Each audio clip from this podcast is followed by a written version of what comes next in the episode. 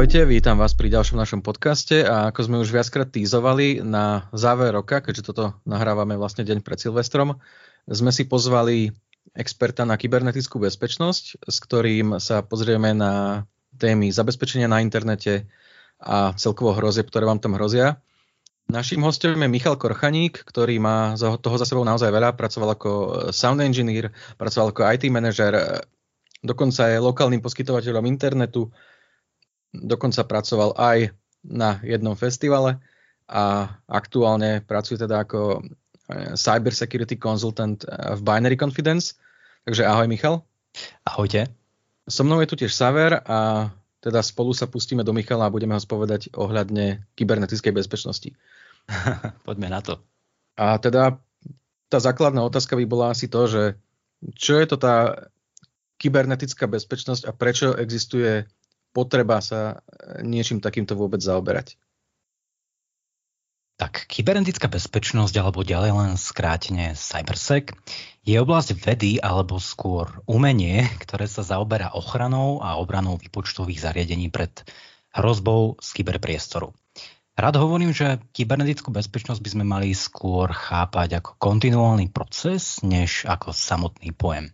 No a CyberSec nie je teda len o opatreniach voči digitálnym hrozbám, ale pojednáva aj o dostupnosti, správnosti dát, ako aj ich správnom zalohovaní a teda aktívnymi opatreniami, ako neprísť o svoje dáta, a toto prizvukujem, veľké množstvo ľudí podceňuje zálohy a existuje na to aj príslovie, že buď svoje dáta zalohuješ, alebo si už o ne prišiel. no a Spoločenský najrezonujúcejší pojem v kybernetickej bezpečnosti je azda hacking, teda hackery, ktorí majú nejaké motivácie alebo ciele. No a najčastejšie to sú finančné ciele. Peniaze sú hold najväčšia motivácia pre väčšinu zločincov. Asi teda najznamejšou typickou metódou takýchto útočníkov je ransomware. A tu silne odporúčam neplatiť v prípade útoku a v prvom rade sa poinformovať na rôznych službách, napríklad, napríklad What Ransom, zdá sa mi, je taká služba, kde keď náhodou ste už napadnutí ransomwareom, tak nahráte vzorku alebo nejaké z informácií, ktoré ten ransomware so sebou nesie, napríklad bitcoinovú adresu, kam chce útočník zaplatiť výpalné. No More Ransom sa to volá, už si pamätám. nomoreransom.org, tak je to aj v Slovenčine, do toho nahrať a už vám to minimálne ponúkne dostupné informácie, ako ďalej pokračovať. V každom prípade odporúčam neplatiť. Ďalej je tu ransomware as a service, čo je už dokonca načierno komerčná služba priamo so supportom, kde vy ako zákazník v úvodzovkách si objednáte od uh, tvorcov uh, ransomwareu jeho nejakú odrodu alebo nejakú jeho variantu priamo na mieru, kde vy si už pekne poviete, uh, ako chcete, aby, ten, uh, aby tá obeď mala zaplatiť odmenu, na akú adresu, uh, akým spôsobom šifrovať a teda a teda a teda. A útočník vám v tomto prípade, alebo ten poskytovateľ takéto služby vám za financie uh, dodá takéto riešenie. A čo je teraz to zaujímavé? No a pre zaujímavosť vyskytujú sa nielen bežné útoky typu ransomware, ale aj napríklad uh, data exfiltrácia, dátová exfiltrácia s následným blackmailom alebo vydieraním, kde na vás ako spoločnosť nikto zautočí, exfiltrujete citlivé informácie a potom sa vám bude vyhrážať, že pokiaľ nezaplatíte, tak tieto dáta zverejní. A ochranou voči takýmto útokom, najmä ransomwareovým, sú práve funkčné zálohy alebo presnejšie tzv. offlineové zálohy. A to znamená mať tie zálohy mimo samotný operačný systém, mimo samotné online zariadenia, ktoré bývajú pripojené k internetu, ale mať ich uchované napríklad na externých diskoch alebo v prípade korporátnych riešení napríklad na páskach, ktoré sa napríklad ešte ku tomu uh, uchovávajú v prípade väčších korporácií mimo dané uh, datacentra, kde majú svoje systémy. A potom posledná vec, čo sa týka finančných cieľov, tak je predaj samotného malveru, alebo teda predaj ukoristených dát na Darknete. Ďalšia motivácia je vykonávanie politickej agendy. Tu hovoríme o tzv. state-sponsored cyber attacks, a kde sa vládou zaplatení útočníci snažia buď ukradnúť citlivé, tajné, prísne tajné alebo utajované dáta, výskumy, osobné údaje rôznych napríklad politikov alebo napríklad manipulácia s voľbami. Toto je bola dosť známa zvučná kauza opakovane vlastne býva pri voľbách viac menej. A ďalej e, nejakým spôsobom poškodiť ekonomiku daného štátu e, alebo ohroziť e, verejné záujmy príslušného štátu a tak ďalej a tak ďalej. A tu pre zaujímavosť poznáme viaceré takéto krajiny a nebudem menovať teraz ktorá, ale bol robený jeden výskum, a je to, zdá sa mi teraz, e, v každom prípade v našej odbornej sfére e, takto e, sa používajú kódové označenia na takéto skupiny, keďže ťažko nájdete jednotlivca, ale skôr, keď už prejde takýto nejaký útok, tak môžete pozerať určité po, podobnosti a podľa toho potom prisúdiť, že OK, tak tento útok vykonala taká istá skupina s veľkou pravdepodobnosťou ako útok pred dvoma rokmi napríklad na ropné rafinérie. Na základe metód, akým spôsobom vykonávali tieto útoky. No a čo som chcel povedať je, že takto už aj označujeme kodovými označeniami rôzne skupiny, kde napríklad, keď zachytíte niekde, že state-sponsored Cozy Bear napríklad, alebo Black Panda, alebo podobne, tak, kou, tak to prvé zvieratko, tak tým sa označuje práve krajina pôvodu, kde bear je medveď, unicorn je Severná Korea, zdá sa mi, a ďalej panda je Čína a a zo pár ďalších, ale to len tak, pre taký off-topic, že vlastne toto všetko má svoje označenie No a teda toľko nejak skrátke k tej, tomu vykonávaniu tej politickej agendy. Ďalšia motivácia je korporátna špionáž, teda útoky s cieľom vytiahnuť alebo exfiltrovať obchodné tajomstvá, alebo akých majú zákazníkov, akých majú dodávateľov, výrobcov, alebo napríklad informácie o cenách. Ďalšia kategória je potom hektivizmus, alebo po anglicky hektivizm, kedy útočníci útočia s cieľom dokázať alebo zverejniť svoje politické, sociálne, etnické alebo religiózne presvedčenia. A typickým príkladom sú to tzv. defacement, pardon, defacement útoky, kedy je cieľom zosmiešniť majiteľa danej webovej stránky. Najčastejšie to možno vidieť pri politických uh, rôznych stranách, kde si môžete predstaviť. Uh, myslím, že sme tu, hej, vlastne párkrát sme tu aj mali už takéto útoky, kedy a nejaká strana, nejaká polit- stránk, webová stránka nejakej politickej strany a bola takýmto spôsobom a, a, vyjekovaná a napríklad na titulnú fotku bol daný nejaký photoshopovaný snímok daného predsedu. No a ďalej tu máme kategóriu a, osobná pomsta.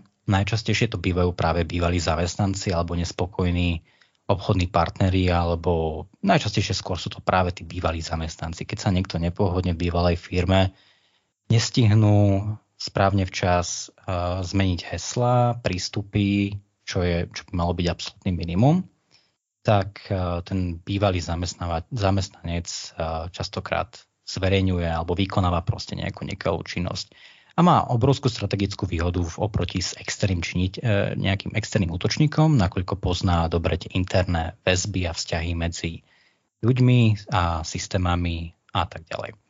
No a ďalej tu máme kategóriu pre osobné potešenie, teda nájdú sa útočníci, ktorých cieľom je jednoducho vykonať slobu a chaos, kde sa len dá, pokiaľ, o tom, pokiaľ to môžu. No a Nakoniec máme hackerov, ktorí hľadajú zraniteľnosti naprieč internetami a útočia s cieľom zabezpečiť daný zraniteľný systém. čo je dôležité spomenúť, aj keď máte dobrý úmysel, tak, tak či tak potrebujete písomné alebo aspoň všeobecné povolenie od prevádzkovateľa alebo majiteľa tohto príslušného systému, pretože ináč by sa tak či tak jednalo o nezákonný prístup k informačným systémom a manipulácia s nimi, čo je vlastne trestný čin. Takže na toto taktiež dávať si pozor. Našťastie veľké množstvo spoločností už používa tzv. bug bounty programy, kedy vypisuje, vypisuje odmeny alebo zverejňuje odmeny za nahlásenie nejakých kritických zraniteľností v ich produktoch, službách alebo stránkach alebo systémoch. A technicky šikovný človek si takýmto spôsobom môže v celku veľmi pekne prilepšiť radovo, napríklad pokiaľ nájdete zraniteľnosť v iPhone, uh, ktorá umožňuje plnohodnotnú vzdialenú kontrolu bez akejkoľvek interakcie zo strany užívateľa.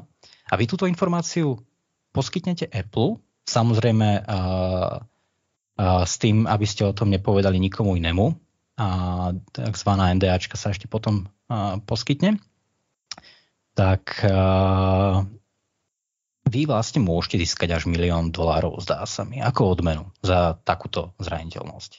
No a potom samozrejme je tu ešte ďalšia alternatíva a to je nenahlásiť takúto zraniteľnosť a potom ju odpredať niekde možno za 10 krát 100 násobok viac niekde na internete, na, respektíve na darknete, čo je ale samozrejme vysoko neetické a, a tomuto sa chca, chceme všetci vyhnúť.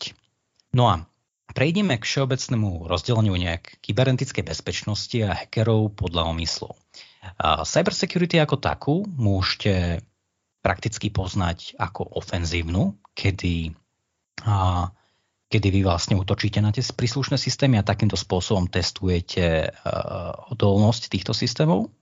No a potom defenzívnu, kedy uh, vlastne vykonávate hardening, konfiguračný audit, uh, updating napríklad, hej, alebo nejaký iný uh, proces, kedy uh, nedoch- nedochádza k tomu útoku.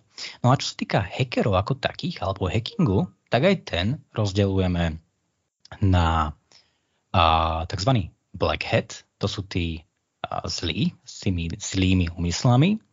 No a potom opakom ich je white hat. To sú tí s tými, čo to robia eticky, a teda na povolenie, respektíve na vyžiadanie prevádzkovateľa takýchto systémov.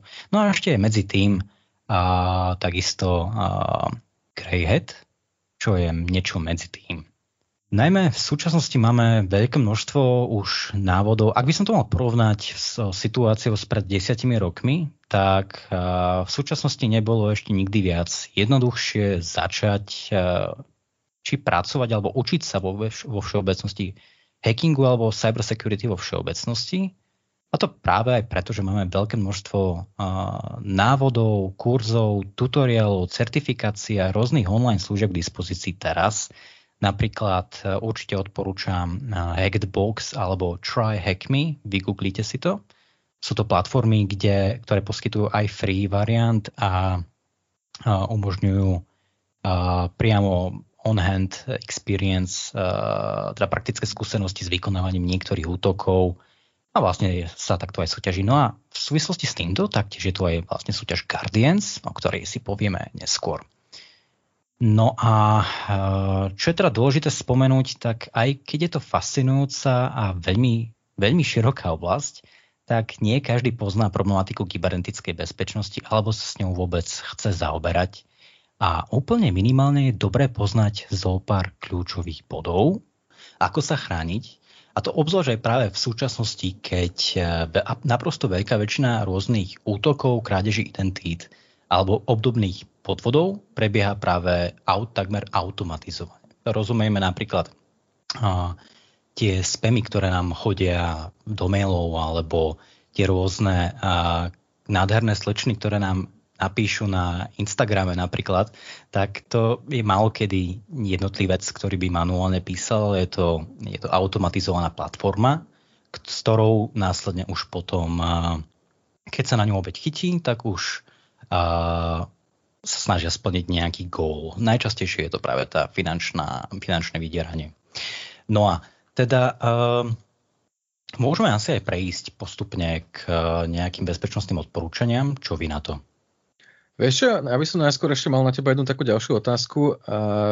Na začiatku som vymenoval, čím všetkým si si prešiel. My sme sa spoznali niekedy v 2009 snať. O, áno. Už, to už prešlo pekných pár rokov. Už vtedy si mal podľa mňa k tomuto dosť blízko. Čím ťa vlastne táto sféra lákala?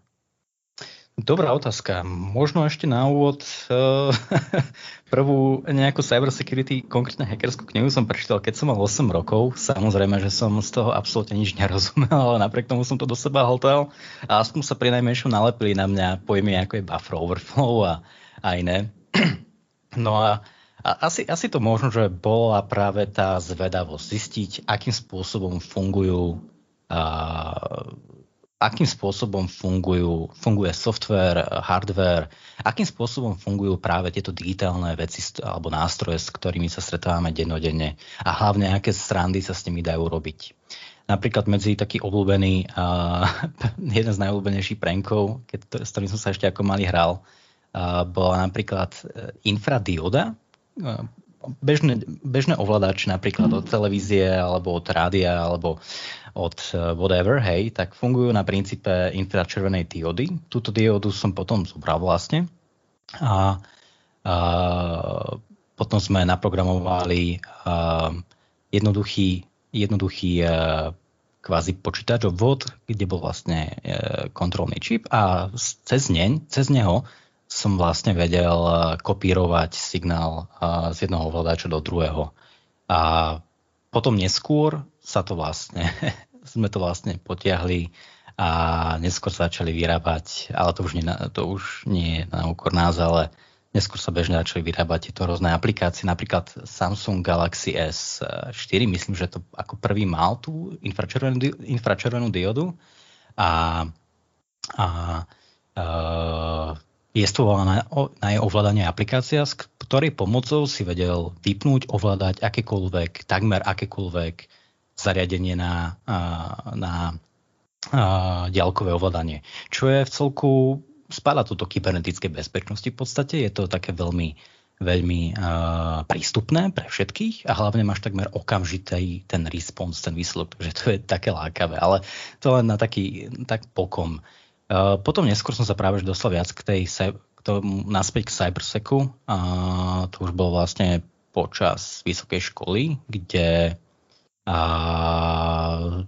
som sa rozhodol proste, že a poďme sa pozrieť napríklad na Wi-Fi. Akým spôsobom funguje Wi-Fi, ako sa dostať napríklad na takúto sieť. Hej.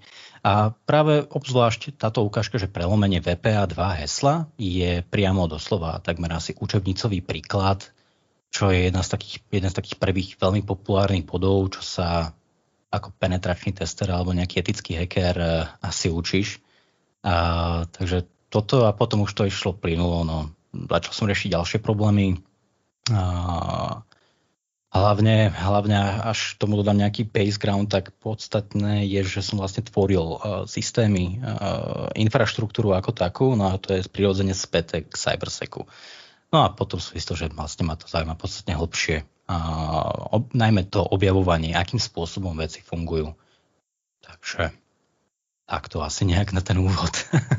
Takže nadviazal by som teda na teba. E, väčšina, ľudia, väčšina ľudí si predstavuje pod e, nejakou kybernetickou bezpečnosťou alebo zabezpečením e, hesla. Mali sme nedávno, niekedy tuším začiatkom tohto mesiaca, nahrávame teda ešte raz v decembri, von, vonku rebríčky najpopulárnejších hesiel, čo najpopulárnejších je v tomto asi s úvodzovkami, lebo tie najpopulárnejšie sú najhoršie. Tak, uh, tak, tak. Uh, mňa by tam k tomu zaujímalo uh, viacero vecí, ale teda ty, ak by si mohol nejako vypichnúť tie, tie najhoršie heslá, tak ktoré sú najhoršie a prečo sú najhoršie, daj nejaké, dajme tomu top 5. Jasné.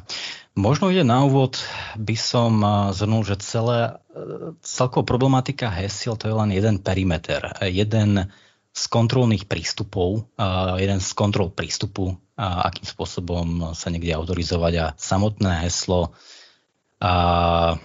študuje vlastne aj ak si vlastne možno spamätáš, tak myslím, že v 2015 to bolo, keď vy ste tiež zverejnili potom ten môj nález tiež tých najpopulárnejších hesiel. Mm-hmm. No a ono, teda ide na úvod, uh, uh, prečo som vlastne aj tieto, prečo aj k týmto heslám, tak mňa napríklad dávnejšie veľmi fascinovala psychológia hesiel. A to je priamo aj taká semiveda, nazvime to, ktorú označujem ako password psychology a žije vlastne na rozhraní kryptografia a psychológia. Študuje to, čo má mať dobré heslo. No a heslo ako také musí byť v prvom rade zapamätateľné, bezpečné a, a efektívne, aby sa dalo aj napísať. Takže Uh, medzi najhoršie hesla určite patria tie defaultné. Úplne prvá vec, čo ako každý útočník skúša, či už manuálne alebo uh, automatizovane, tak sú defaultné hesla. Spravidla sú to tie legendárne hesla, ktoré máme napríklad do, do rutrikov, teda admin, admin, hej, alebo administrator, správca a podobne. Uh, čo sa týka ešte ďalej k heslám, tak uh, pokladám za veľmi kľúčové spomenúť to, že denne, v priemere denne uniká až 7 miliónov hesiel z rôznych databáz, tým, že je niekde nejaká stránka hacknutá, či už napríklad nasledovanie filmov alebo nejaký, uh, alebo nejaký, nejaké fórum alebo podobne, prípadne nejaký mailový poskytovateľ, tak toto sa deje na denodenej báze a keď aj vytvárame hesla alebo snažíme sa dbať nejak o tú bezpečnú online identitu, tak s týmto musíme rátať. No a asi, ak by som aj mohol dať nejaké také dobré odporúčanie, tak uh, tak čo sa týka hesiel, určite osobitne by si mal mať každý vedieť zabezpečiť hlavné prístupové body na internet. Medzi tieto, nazvime to teda hlavné prístupové body, rátajme sociálne siete, hlavne svoj vlastný súkromný mail, iCloud, prípadne iOS, teda prípadne Google Play účet, Eh, alebo Facebook. A určite odporúčam mať na každú z týchto služieb osobitné, unikátne a relatívne dobré zapamätateľné heslo. Dôvod, prečo to spomínam, je ten, že uh, celkovo online identita jednotlivca je najviac spätá práve s jeho e-mailom, dá sa povedať. Ako náhle útočník získa prístup k e-mailu alebo k nejakým sociálnym sieťam, tak už je to veľmi jednoduché zneužiť čokoľvek, pretože už prakticky má tú vašu identitu. No a Dôvod, prečo spomínam tieto hlavné prístupové body? No sme ľudia a je, je nelogické, aby sme si pamätali 100, 200 hesiel proste. Hej. Môže mať niekto nejaké koncepcie, ale aj to je jednoducho obyť, e, odhadnutelné. No a preto teda určite odporúčam používať nejaký password manager, teda nejaké riešenie na úschovu hesiel. Ehm, napríklad na Slovensku máme veľmi zaujímavú firmu, ktorá má slovenské korene a vlastne už je to US firma, to je SaferPass. Uh, oni poskytujú taktiež napríklad uh, celku dobrý password manager, ktorý je, dobr, ktorý je hlavne dostupný pre jednotlivcov. No a teda určite odporúčam v ideálnom prípade používať dobre zabezpečený password manager a generovať si všade unikátne hesla, čo ale samozrejme nie je pre každého jednoduché. Takže minimálne, ešte raz by som zopakoval, mať unikátne heslo na svoje sociálne siete, ktoré nie je nikde použité, a rovnako na Gmail, iCloud, Facebook, Instagram a všetky tieto kľúčové služby. Mať nejak bezpečné, dostatočne dlhé heslo. No a teraz povedzme si, čo je dobré heslo, čo, alebo čo je zlé heslo. A, dobré heslo by malo byť nejakým spôsobom späté s vami. Malo by byť dostatočne dlhé, zapamätateľné a zároveň aj malo by sa vedieť relatívne dobre napísať, pretože a vieme si síce napríklad zapamätať dlhé reťaz, reťazce znakov, ale ich písanie to nie je také jednoduché.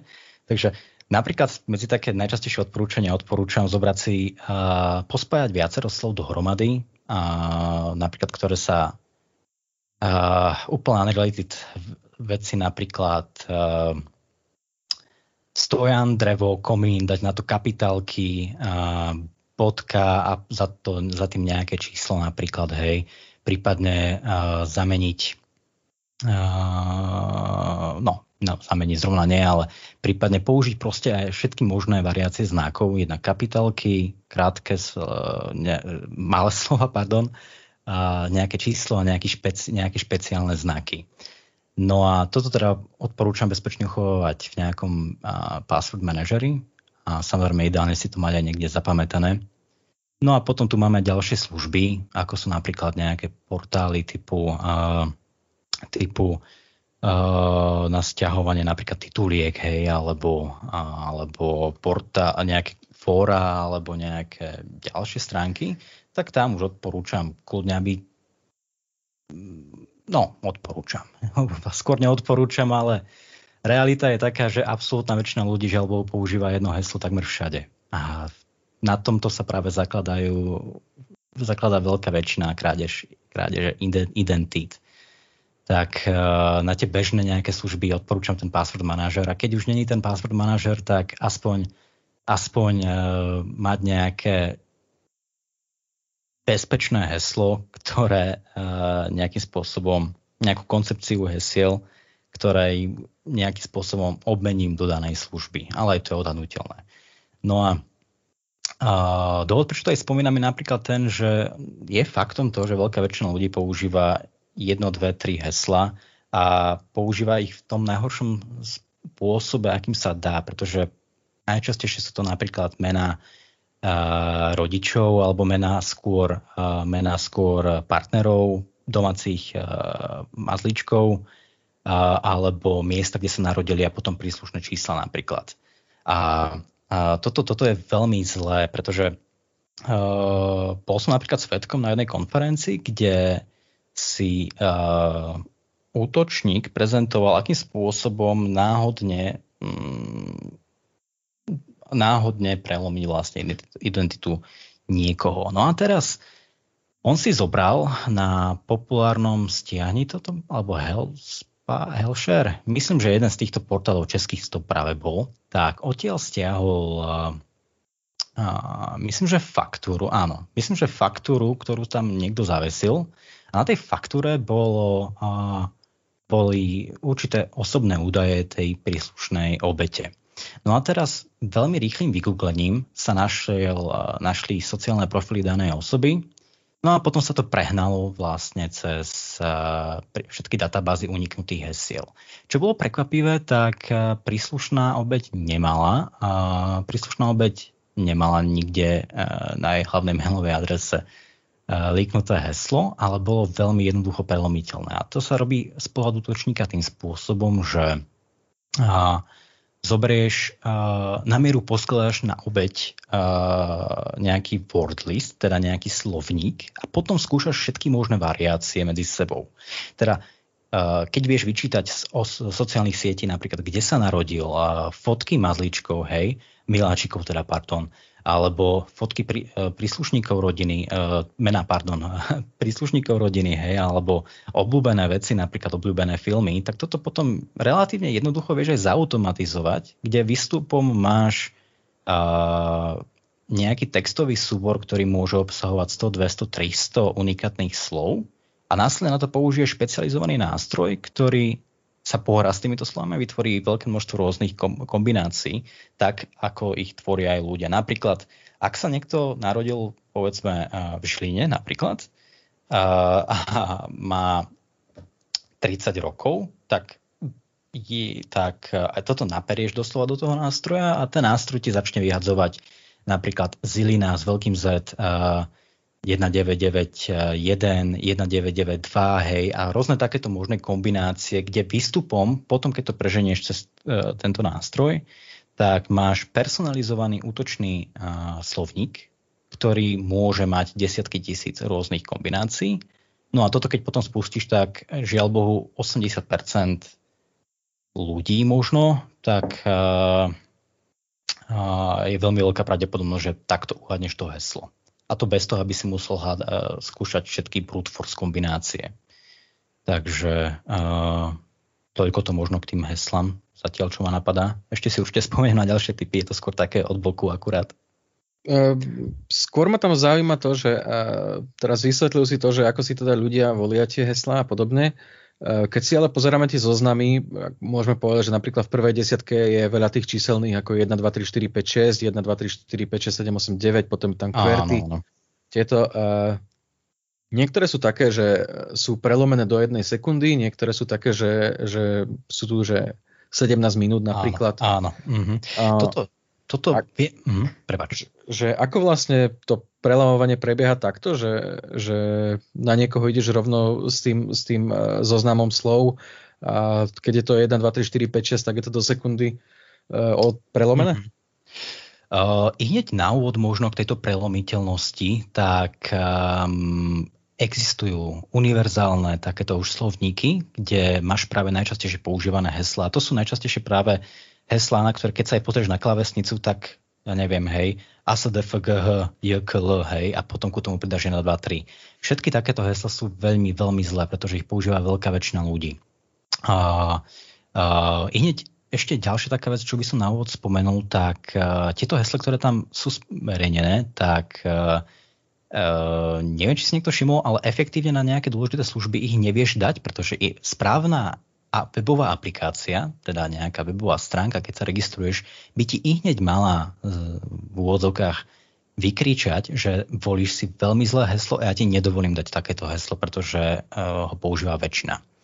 Veľké množstvo aplikácií, webových aplikácií, ktoré teraz e, vznikajú už našťastie tieto ochrany užívateľa pred samým sebou v podstate majú a nedovolia ti dať napríklad heslo na 2, 3, 4, 5, 6, 7, 8, pretože vyžadujú ešte buď malý znak a nejaký veľký znak a nejaký špeciálny znak.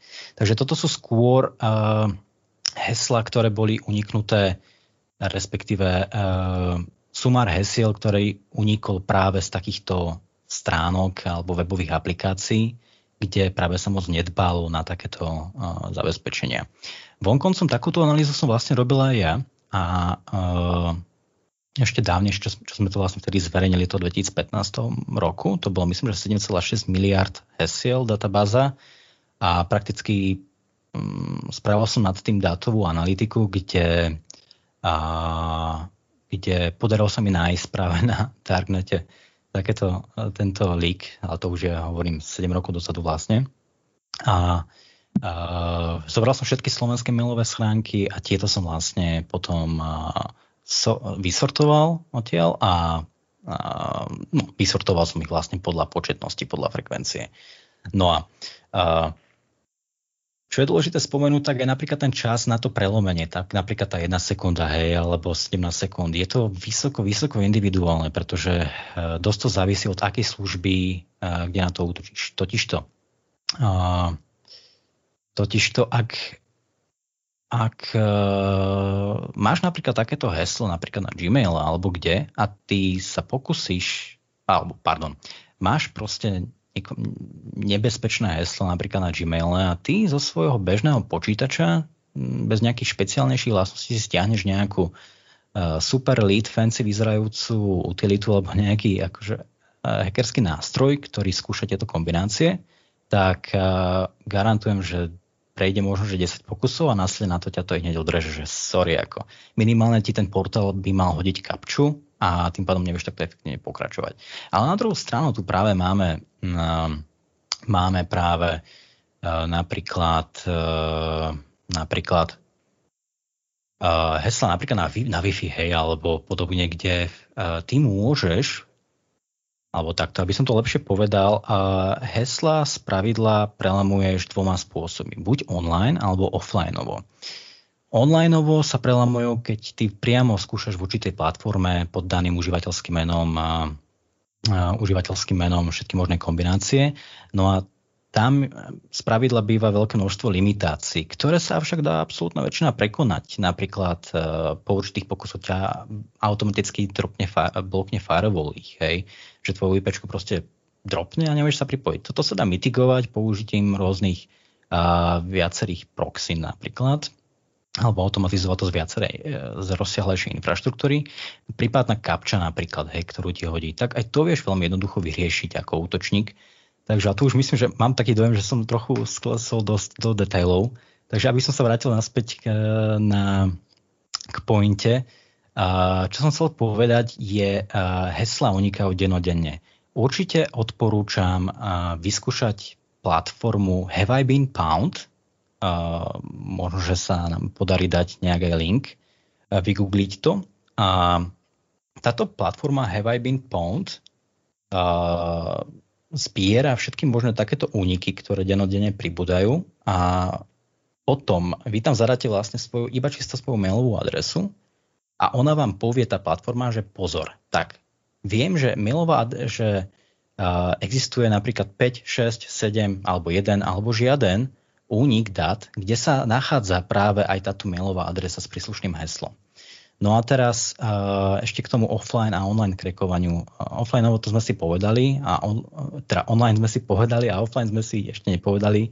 To je práve, uh, keď máš tzv. hashe tých hesiel, tak uh, v takom prípade to trvá v tej, tedy prelomiť do tej jednej sekundy, lebo to už máš u seba na, na počítači a ty skúšaš všetky možné kombinácie, a ktoré, z ktorých ti potom vyjde tento hash, tak vieš, že to je príslušné heslo daného, danej obete.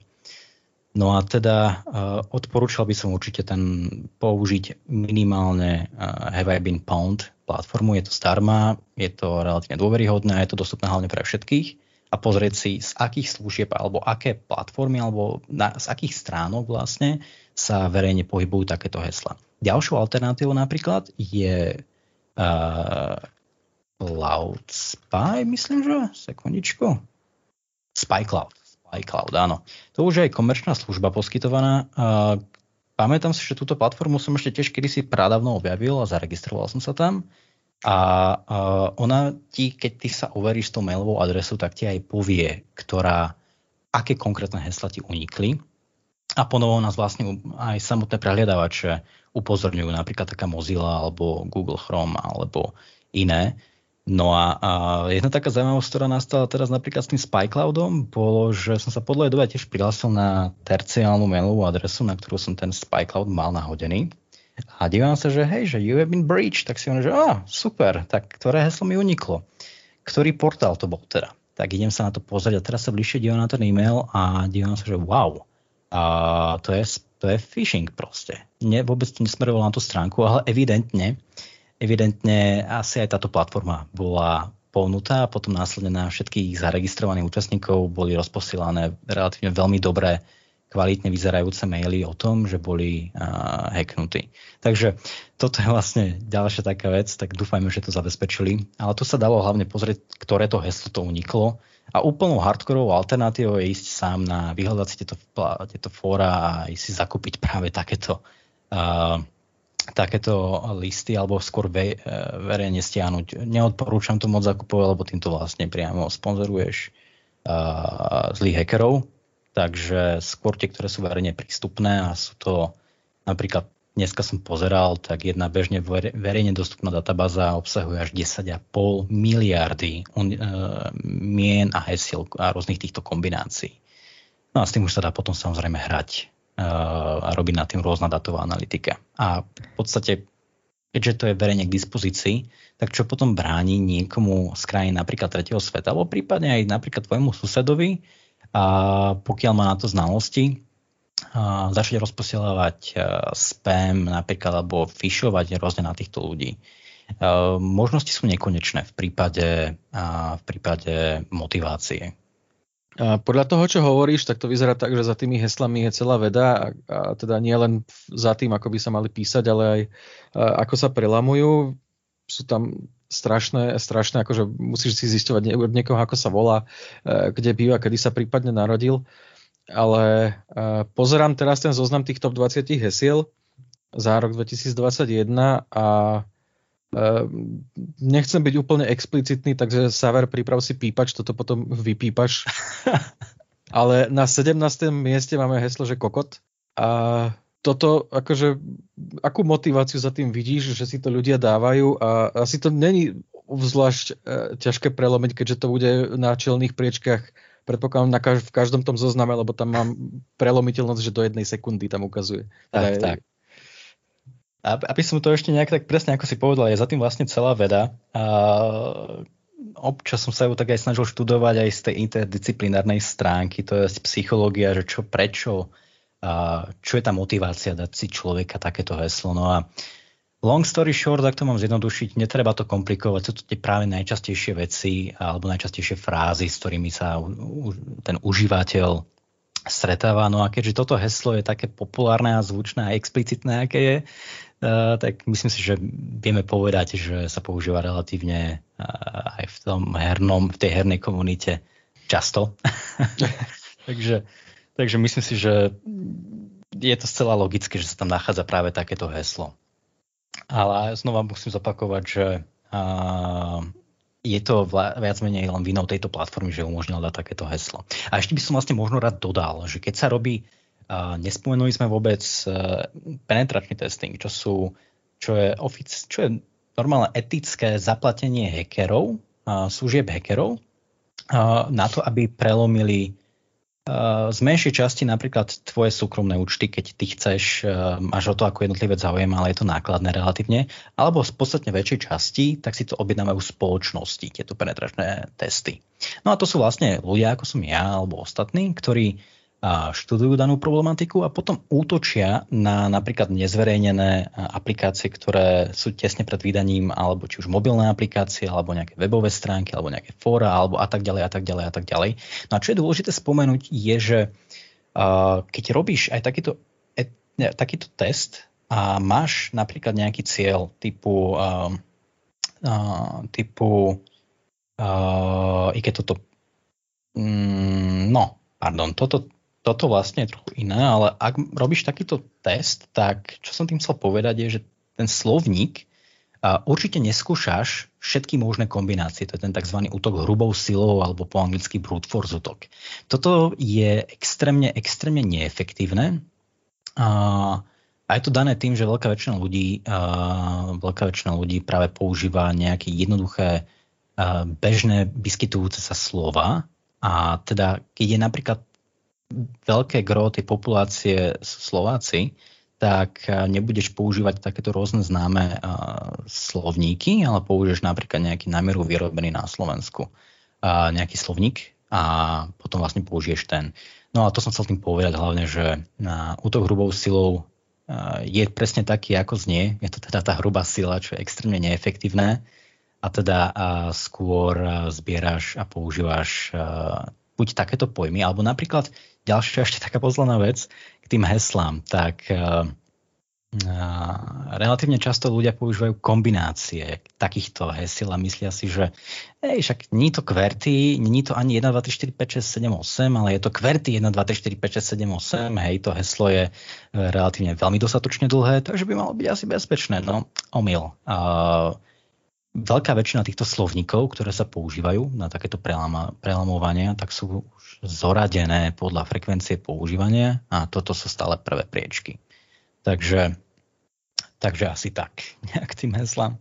Teraz sa stále viac, teraz stále viac stránok tlačí tú dvojfaktorovú autentifikáciu, kde po prihlásení sa musia dodatočne autentifikovať cez mail alebo mobil ľudia. Je to niečo, čo sa oplatí zapnúť, alebo vieme, či to ľudia aj reálne zapínajú? Určite áno. Je to minimálne na tie a, hlavné prístupové body všade zapnúť, kde sa dá dvojfaktor. Minimálne, minimálne. Hlavne na ten e-mail napríklad alebo sociálne siete.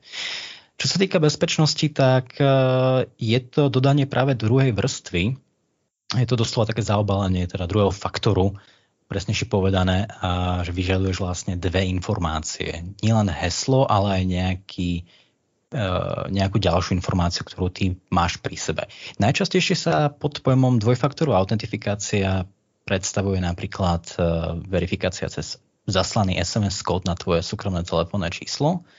A e, ak by som to mal zjednodušiť, tak pre veľkú väčšinu ľudí je práve táto dvojfaktorová autentifikácia podstatne, podstatne lepšie ako nič. A práve apelujem na tie úniky, ktoré ty si môžeš kdekoľvek slobodne stiahnuť a keď ty si nemal túto dvojfaktorovú autentifikáciu, tak sa bez problémov vieš prihlásiť. Prípadne už keď máš to heslo, tak niektoré portály, portály sú tak zle zabezpečené, že vieš obísť aj v pohode tú dvojfaktorovú autentifikáciu.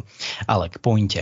Uh, pokiaľ napríklad máme možnosť použiť dvojfaktorovú autentifikáciu nie skrze SMS. A to práve spomínam z toho dôvodu, pretože toto je relatívne v prípade cieľeného útoku, a o tom si povieme neskôr, tak v prípade cieľeného útoku je to relatívne nie až také náročné alebo nemožné obísť. Inými slovami, dávnejšie som o tom vlastne tiež aj písal nespomínam si teraz kde, ale náklady na hardware, ktoré ty potrebuješ na to, aby si si prečítal SMS-ku, tak teoreticky, teoreticky v niektorých situáciách sa pohybujú okolo 25 eur. A to je všetko.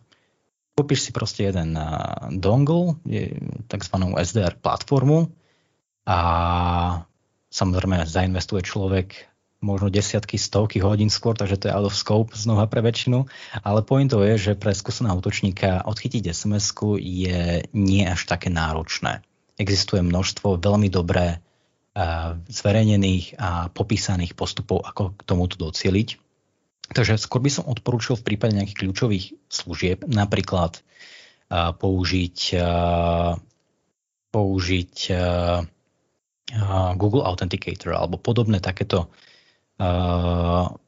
podobné takéto služby, ktoré umožňujú vygenerovať nejaký kód proste dvojstupňového overenia. Ono sa to označuje, bože, teraz, teraz možno sa budem liať OTP. No, hej, pardon. Po pointou je, že oni vytvárajú vlastne OTPčka, one time password teda, áno.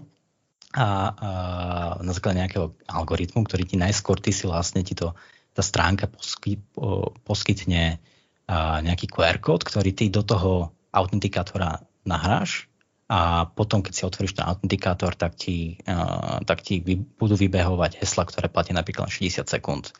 A toto, toto je ešte vyššia úroveň. Ale treba myslieť aj v tomto prípade na mm, zálohovanie, pretože relatívne je bežné, že človek sa si pozabezpečuje všetky takéto veci a mám skúsenosti aj s veľkým množstvom ľudí, ktorí práve dostanú taký nápad v piatok večer pod parou v odzovkách, je 10 hodín, vrátili sa práve s krčmi a hej, idem zabezpečovať svoje heslá. No, na, ďalšie ráno sa zobudí a, a nepamätá si, čo nastavil. A sú okolnosti spomínam to práve preto, že toto už som tento rok riešil dvakrát. Takže, takže určite určite toto nerobiť, ale uh, mať zabezpečným nejakým spôsobom aj recovery na takéto niečo. To znamená bezpečne to aj uchovať niekde uh, uh, ten pôvodný inicializačný uh, OTP uh, faktor. No, to som možno až moc do lobky idem. V každom prípade, ak by som to mal zjednodušiť, dvojfaktor určite áno, kde sa len dá. Obzvlášť napríklad pre hráčov na Steam. Určite mám zapnutý, a práve aj z toho dôvodu, lebo Steam je veľmi populárna platforma, ktorá je častokrát cieľná práve rôznymi, rôznymi phishingovými kampaňami a veľké množstvo hráčov práve takýmto spôsobom exfiltruje, no, unikne veľkým množstvom hráčov takto práve heslo. No a možno, že tu na je, sa aj naskytuje odpoveď na pôvod niektorých hier v Steam účtoch, alebo napríklad na tie rôzne ultra lacné mm, portály, ktoré e, ponúkajú napríklad kúpu nejakej hry za 3-4 eurá, s tým, že sa vlastne jedného s tým účet, tak častokrát sú to práve takto odsudzené s tým účty. Ale to už je zase na druhú, a možno na druhú tému. Popri týchto heslách, na čo si ešte bežný človek má dávať pozor pri, pri týchto uh-huh. internetových hackoch, napríklad v mailoch alebo v aplikáciách. V mailoch tam často prichádzajú tie podvodné linky, ktoré môžu prebrať počítač alebo... Áno, áno. Jasné. Dobrá pointa, good point. My ako bežní užívateľia, ktokoľvek, kto je nejaký spôsob na internete, tak je masovo automatizovane cielený po určitej dobe rôznym spamom, prípadne rôznymi pervazívnymi reklamami ktorých výskyt ale uh, dá sa mi takto. Toto riziko sa dá eliminovať jedine tým, že v prvom rade si nikto nemôže založiť žiaden účet uh, online a proste nevkročiť nič, nič, nič, nič, nič. Ale toto je samozrejme nereálne. Takže my to riziko môžeme akurát uh, redukovať. A to veľmi výrazným spôsobom. A to konkrétne tak, že uh, čo sa týka, začneme napríklad od e-mailov, tak uh, dáva si veľmi veľký pozor na to, čo človek kam kliká. Uh, kedy si pre tých menej skúsených, uh, kedy si boli tieto kampane relatívne úspešné, pretože aj tá úroveň IT knowledge nebola taká dostatočne vysoká, nevedelo sa až tak o spame a preto relatívne veľmi veľké množstvo ľudí napríklad klikalo na na rôzne tie zvané alebo odpovedalo a komunikovalo napríklad na tých nigerijských listoch, čo sú nigerijské maily, o tom, že práve takýto africký princ odkázal 600 miliónov dolarov a daruje ich tebe, až po aktuálne až po aktuálne čoraz lepšie vyzerajúce phishingové kampane alebo spamové kampane, ktoré ako začať? V prvom rade, uh, v prvom rade by som povedal, že kedysi ich bolo relatívne jednoducho odhaliť a to v dôsledku toho, že obsahovali uh, syntaktické chyby, hej, alebo bolo pekne vidieť, z aké e-mailové adresy boli odoslané. A teda tie všeobecné rady uh, nikdy nič nepadá takto zadarmo. Určite by som bol veľmi skeptický pri, pri, pri otváranie akéhokoľvek podozrivého e-mailu a rovno by som ich asi ani neotváral. Jestuje veľké množstvo spôsobov. Ak by som to mal zjednodušiť, tak uh, pozerať sa, odkiaľ prišiel, aký je, aký je predmet, všetko dvakrát pozerať a toho mailu. Má vôbec niekto dôvod, prečo, je nejaký dôvod, prečo by mi mal prísť takýto e-mail? Uh, totiž to z toho dôvodu, pretože poslednou dobou čoraz viac sa ženie vpred vývoj a celkovo nášho digitálneho sveta, tak takisto udržujú krok aj podvodníci. A kedysi známe a často, často prítomné syntaktické chyby sú teraz podstatne lepšie na tom. Takže niekedy sú niektoré správy tak ťažko odhaliteľné, aj na prvý pohľad pod okom znalej osoby, takže poči tomuto brániť sa a pozerať hľadať syntaktické chyby, skontrolovať, odkiaľ prišla táto správa, ale aj to je veľmi jednoducho, uh, veľmi jednoducho uh, odhaliteľné, uh, teda neodhaliteľné, pardon, uh, sfalšovateľné.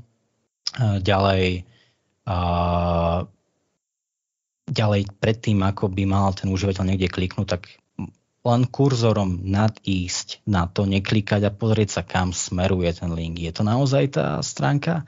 Pozrieť si naozaj trikrát radšej opatrne uh, trikrát opatrne uh, cieľovú adresu url kam smeruje tento link a až potom možno klikať. Ale reálne najčastejšie práve tieto podvody um, používajú sociálne, tzv. sociálne inžinierstvo.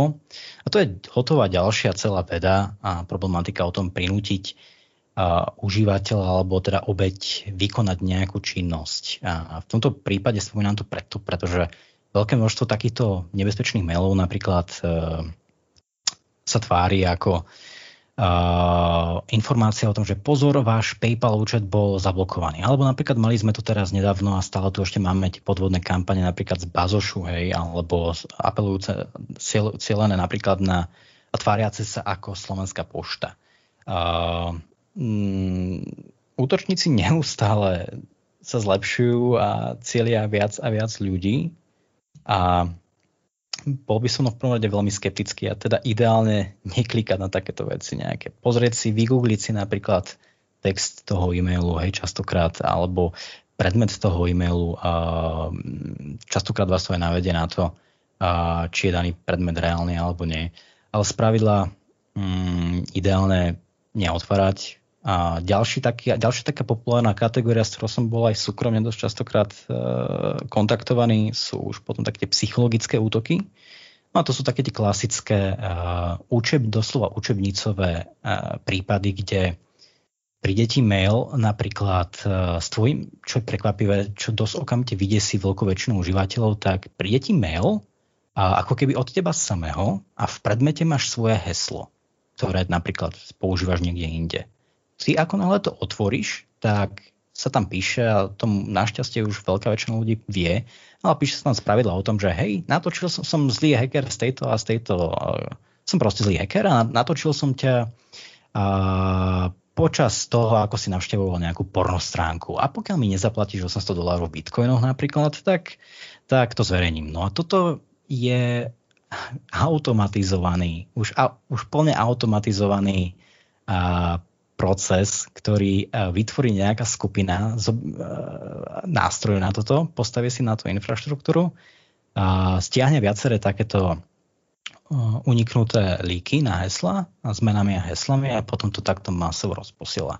No a Žiaľ Bohu, stále sa nájdú ľudia, ktorí na toto uveria a zaplatia. Aj v súčasnosti už by som rátal, že ľudia to budú poznať, ale žiaľ Bohu, nie je tomu tak.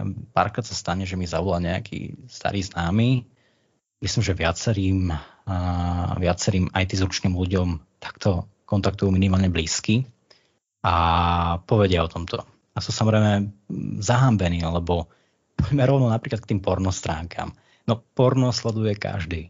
Ako Uh, každý sleduje porno. No a teda toto by bola ďalšia taká téma, ktorú sme chceli taktiež prebrať ohľadom bezpečnosti, lebo je to taktiež úzko späté. A teda nejaké reklamy, ktoré sú na tých stránkach alebo ďalšie veci. A k tomu sa vlastne dostaneme. No a teda pointou je, že ten útočník využíva psychológiu na to, aby prinútil tú obeď uh, kliknúť na dané, vykonať tú aktivitu, ktorú ten útočník požaduje. A častokrát nás predtým to dokážu mm, v prípade niektorých mailových klientov obraniť napríklad aj lokálne nainštalovaný antivírus, to, ale to už je ako taký last resort. Spravidla také tie masové portály typu, alebo masovo rozšírené portály typu Gmail alebo alebo nejaké, uh, no ja už zrovna nie, ale Gmail, uh, iCloud a podobne majú v celku dobro nastavené uh, antispam filtery a ako náhle príde nejaká takáto správa, tak uh, častokrát je odstranená rovno a spadá rovno do, tej, do priečinka so spamom.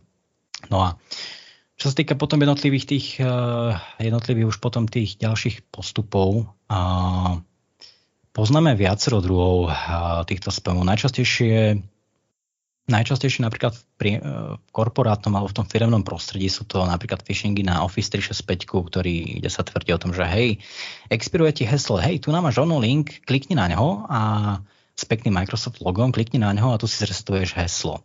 Ty na to klikneš, tebe sa otvorí presne rovnako vyzerajúci portál, zadaš tam svoje meno a heslo, to je vlastne phishing efektívne a, a hotovo útočník má tvoje meno a heslo a teba to potom presmeruje napríklad originálne na tú stránku Office 365 napríklad, hej, a nič si človek ani nevšimne.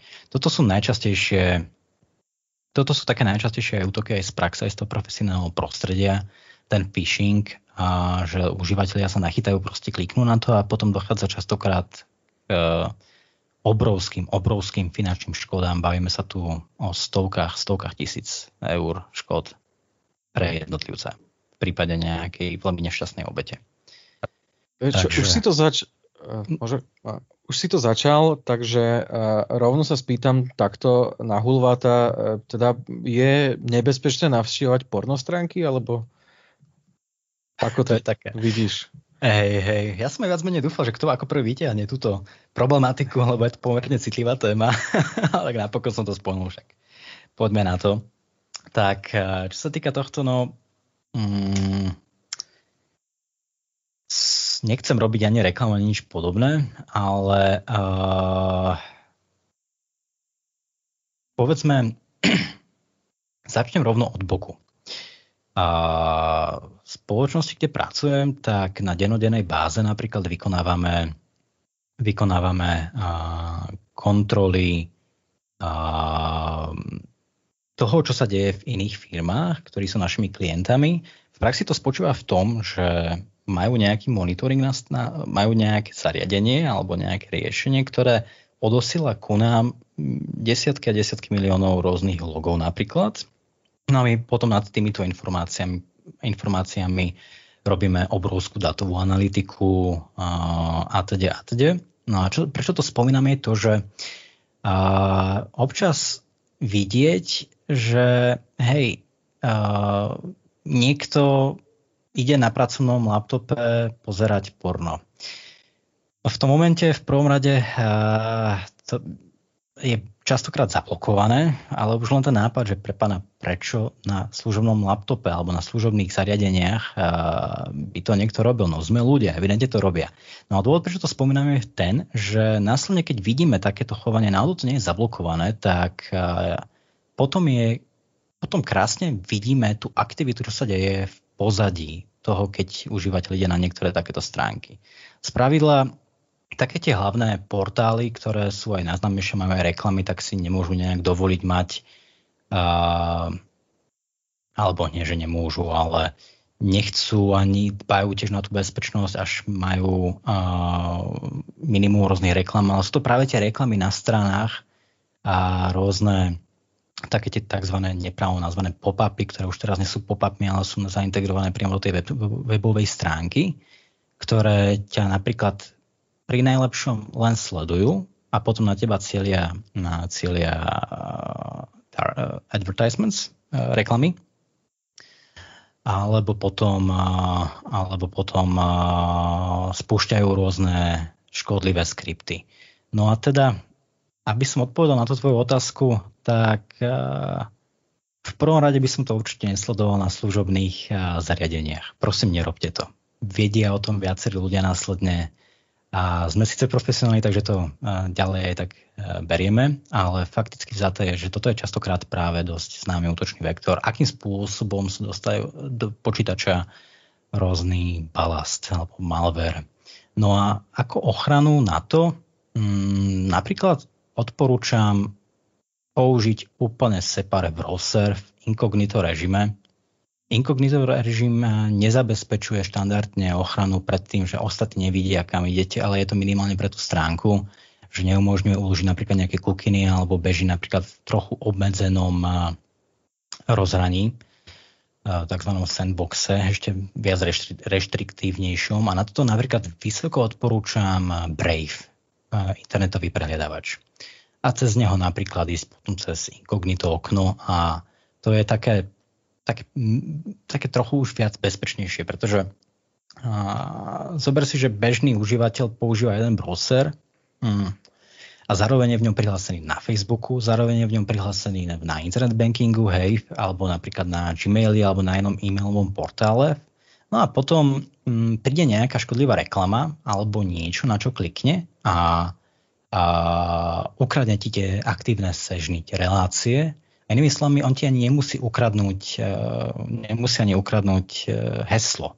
Stačí, že ti ukradne kvázi tvoje kukiny a veľké množstvo takýto, tak, takýto služieb je potom zraniteľných. A dejú sa takéto veci na denodennej báze. Takže oddeliť to ideálne úplne do, na iný browser a neklikať na reklamy, neklikať na podozrivé veci ani na žiadne také super lákavé ponuky. No a ďalšia taká vec, samozrejme mať antivírus nejakým spôsobom. K prekvapeniu napríklad začnem rovno Windows Defender, tak Windows Defender napríklad mal kedysi veľmi zlé renomé. A to nie z toho, že by bol veľmi zlý alebo podobne, ale v prvom rade v tých starších Windowsoch to nebol cieľ, nebol to a ako keby core, úplne najviac core komponent toho operačného systému, tak ani vlastne nemal, e, zároveň bol veľmi rozšírený, preto tá motivácia útočníkov, ako ho obfuskovať alebo ako, ho, ako sa pred tým antivírusom schovať bola vysoká, tak postupom času do čias Windows 10 napríklad ten Windows Defender začal v celku slušne rásť, čo sa týka kvalit. A v súčasnosti a určite mať minimálne zapnutý aspoň ten Defender, ale treba brať ohľad na to, že je to najrozšírenejší antivírus a tým pádom a, a zda jeden z najrozšírenejších a tým pádom a, tým pádom bude mať, neustále budú proste pokusy o to obísť ho nejakým spôsobom. Ale už v súčasnosti už je v celku dosť schopný prekvapivo. A má, celý Microsoft má za tým aj celé korporátne enterprise grade portfólio rôznych security produktov. Prípadnou alternatívou sú samozrejme ďalšie také antivíry, ale mm, napríklad náš, naša najznamejšia štvorpísmenkovitá firma tak tá samozrejme taktiež po, uh, vytvára... No, nemôžeš povedať. No, asset. tak vytvára ten, super akože, produkty. Ktorý je tak najlepší, môžeme si rovno povedať, že z takého hľadiska profesionálneho, že ktorý najviac odporúčate? Skôr by som vymenoval jednotlivé uh, antivírusy, pretože nik, žiaden antivírus nie je 100% a keď aj nejaký v nejakých testoch dosiahne napríklad hodnotenie 100%, tak uh, je to veľmi viazané k času.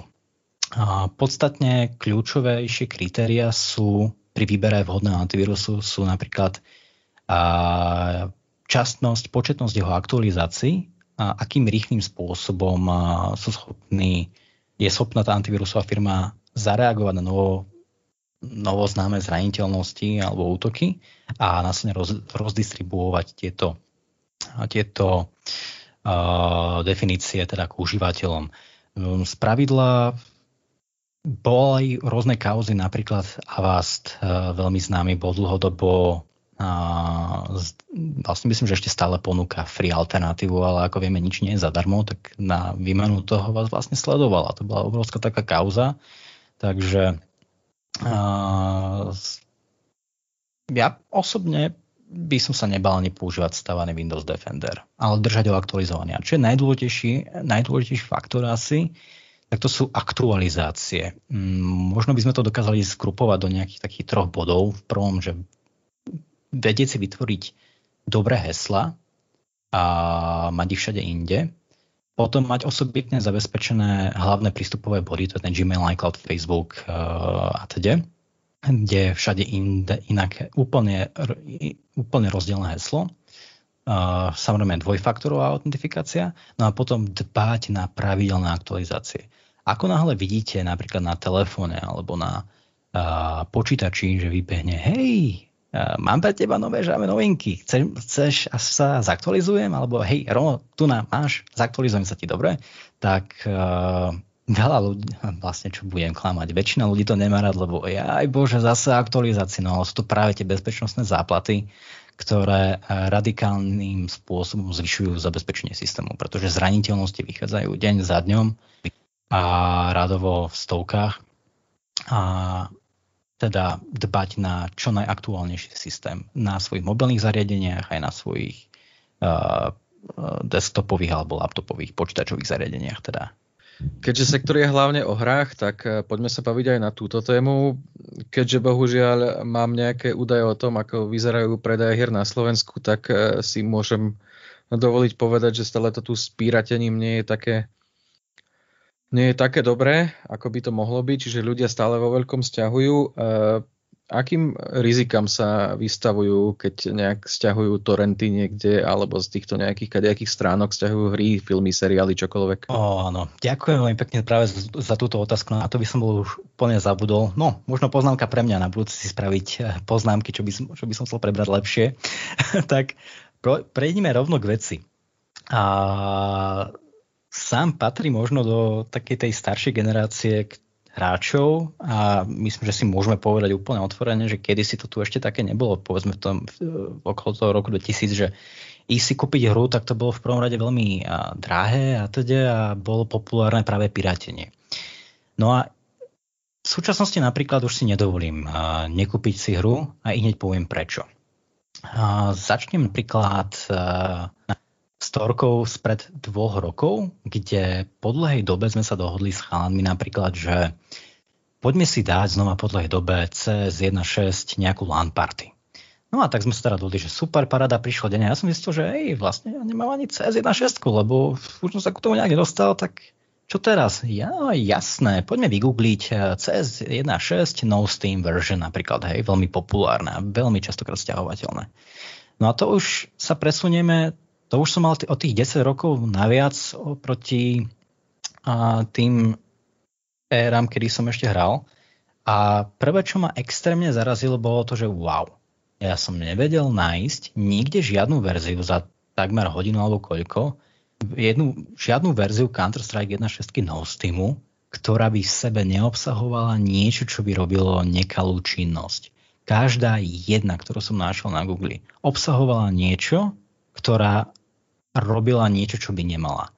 A od veľmi, od takých tých, prav, od takých tých početných uh, nástrojov typu RAD, Remote Access Toolkit, ktoré v princípe, ono je to celé ako trojský kôň, kde ty si vlastne stiahneš niečo a spustíš to a, a zrazu si otvoríš vrátka, máš v sebe už nejaký prezidentný kód v tom počítači a otvoríš vrátka komukoľvek, kto to vytvoril, aby ho na diaľku mohol otvárať, až po sofistikované phishing, uh, pardon, až, až po sofistikované password stealery, čo sú napríklad nástroje, ktorým ti prebehnú práve napríklad zle zabezpečený nejaký nejaký password manažer alebo nejaké uložené hesla v browseri a toto ti vlastne odtiaľ uniknú.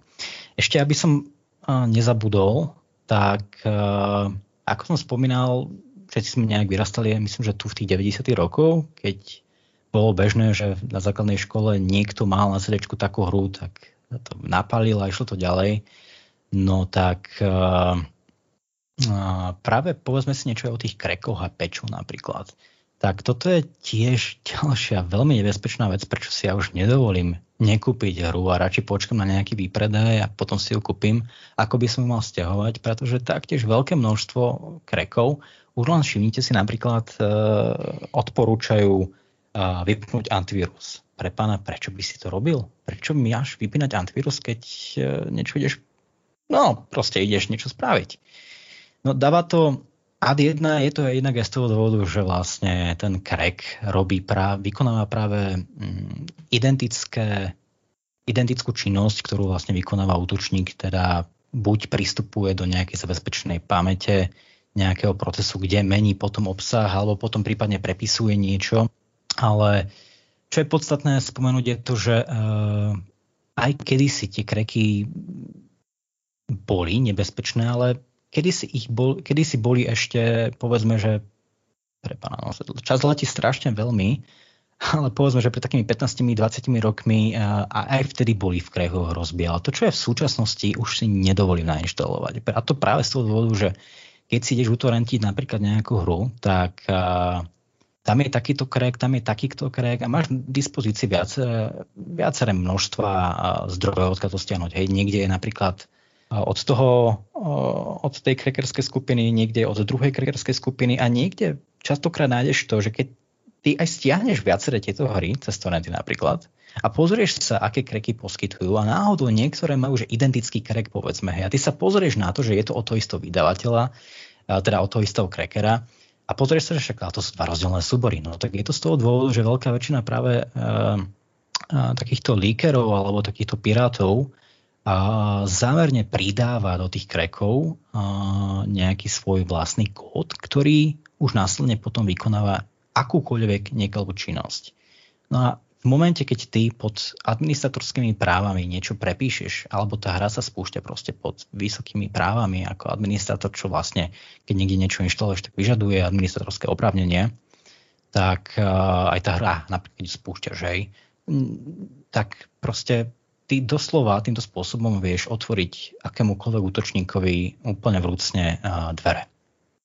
Takže uh, z tohto dôvodu ja už hry určite nesťahujem a uh, rozhodne kupujem. Takže vlastne aj potom tá LAN party skončila tak, že sme si kúpili vlastne vtedy som sa rýchlo rovno zaregistroval na Steam, lebo už som tam dlhé roky nebol a rovno sme si kúpili proste CS16, čo bol ten, ten datadisk? Hmm, CS16, ja vlastne ten Global... bol k, k Half-Life, nie? Hej, hej, hej, ale myslím, uh, glo, nie Global, uh, Zero Down? Hej, Zero Down, myslím, že sa to volalo. Asi. No proste tá vyššia verzia CS1.6 a cez to sme už potom hrali a boli sme všetci spokojní vlastne. Niektorí, sa, niektorí potom sme si aj vytvorili vlastný server a pripojili sa aj s týmito klientami, ale tak uh, ale tak to už sme potom vlastne neriešili. Ale minimálne som tých ľudí varoval, že to asi nemáš oficiálnu verziu, že nie. Tak napríklad ďalší taký skvelý možnosť, ktorú určite odporúčam pred spustením takýchto nástrojov, a tu mi ešte potom prosím kľudne pripomeň, že nech spomeniem, akým spôsobom fungujú rôzne čítovacie aplikácie alebo rôzne čítovacie toolkity alebo nástroje, pretože to je úplne separátna, veľmi rozsiahla téma taktiež. Tak tak uh, uh, predtým ako človek stiahne nejakú, alebo keď už stiahneš tú binárku, teda nejaký ten exe súbor, alebo nejaký súbor, keď už stiahuješ z internetu a mm, není to zrovna úplne z oficiálnych zdrojov, alebo je to napríklad nejaký mod alebo niečo podobné, tak určite to vyskúšajte nahrať do virustotal.com. Virustotal.com je skvelá služba, ktorá je zdarma pre bežných užívateľov a umožňuje ti to, že ona v simulovanom prostredí spustí tento kód alebo spustí túto službu, spustí túto eh, binárku a porovnávajú voči desiatkam rôznych antivírusov. A ona ti potom na konci za pár sekúnd niekedy okamžite povie, že hej, tento súbor poznám a jeden z desiatich, alebo teda, pardon, jeden z 68 antivírusov ho hlási ako nebezpečný. Alebo naopak, počas, podstatne častejšie, 56 z 72 antivírusov to hlási ako nebezpečné škodlivé. No a toto určite odporúčam virustotal.com ako službu. Ďalšou alternatívou, pokiaľ je už niekto aj trochu ITčkarskejšie zdatný, IT zdatnejší, presnejšie povedané, tak je napríklad služba AnyRun. Any ako ktokoľvek run ako spustiť. A to je tiež super služba, kde vy nahráte, je aj, za, je aj vo free verzii, ale je časovo obmedzená, ale častokrát postačí. A predtým, ako vy niečo spustíte, tak uh, nahráte to do toho a vám sa na 40 sekúnd vytvorí reálne, vyzerajúci, uh, reálne vyzerajúce prostredie, čo je Windows 7 napríklad, kde sa to spustí, nainštaluje a vy potom v pozadí pekne môžete analyzovať hĺbkovo, čo sa pospúšťalo, ako, prečo, po akom procese to šlo a teda. A teda už potom a robiť hĺbšiu analýzu takéhoto niečoho.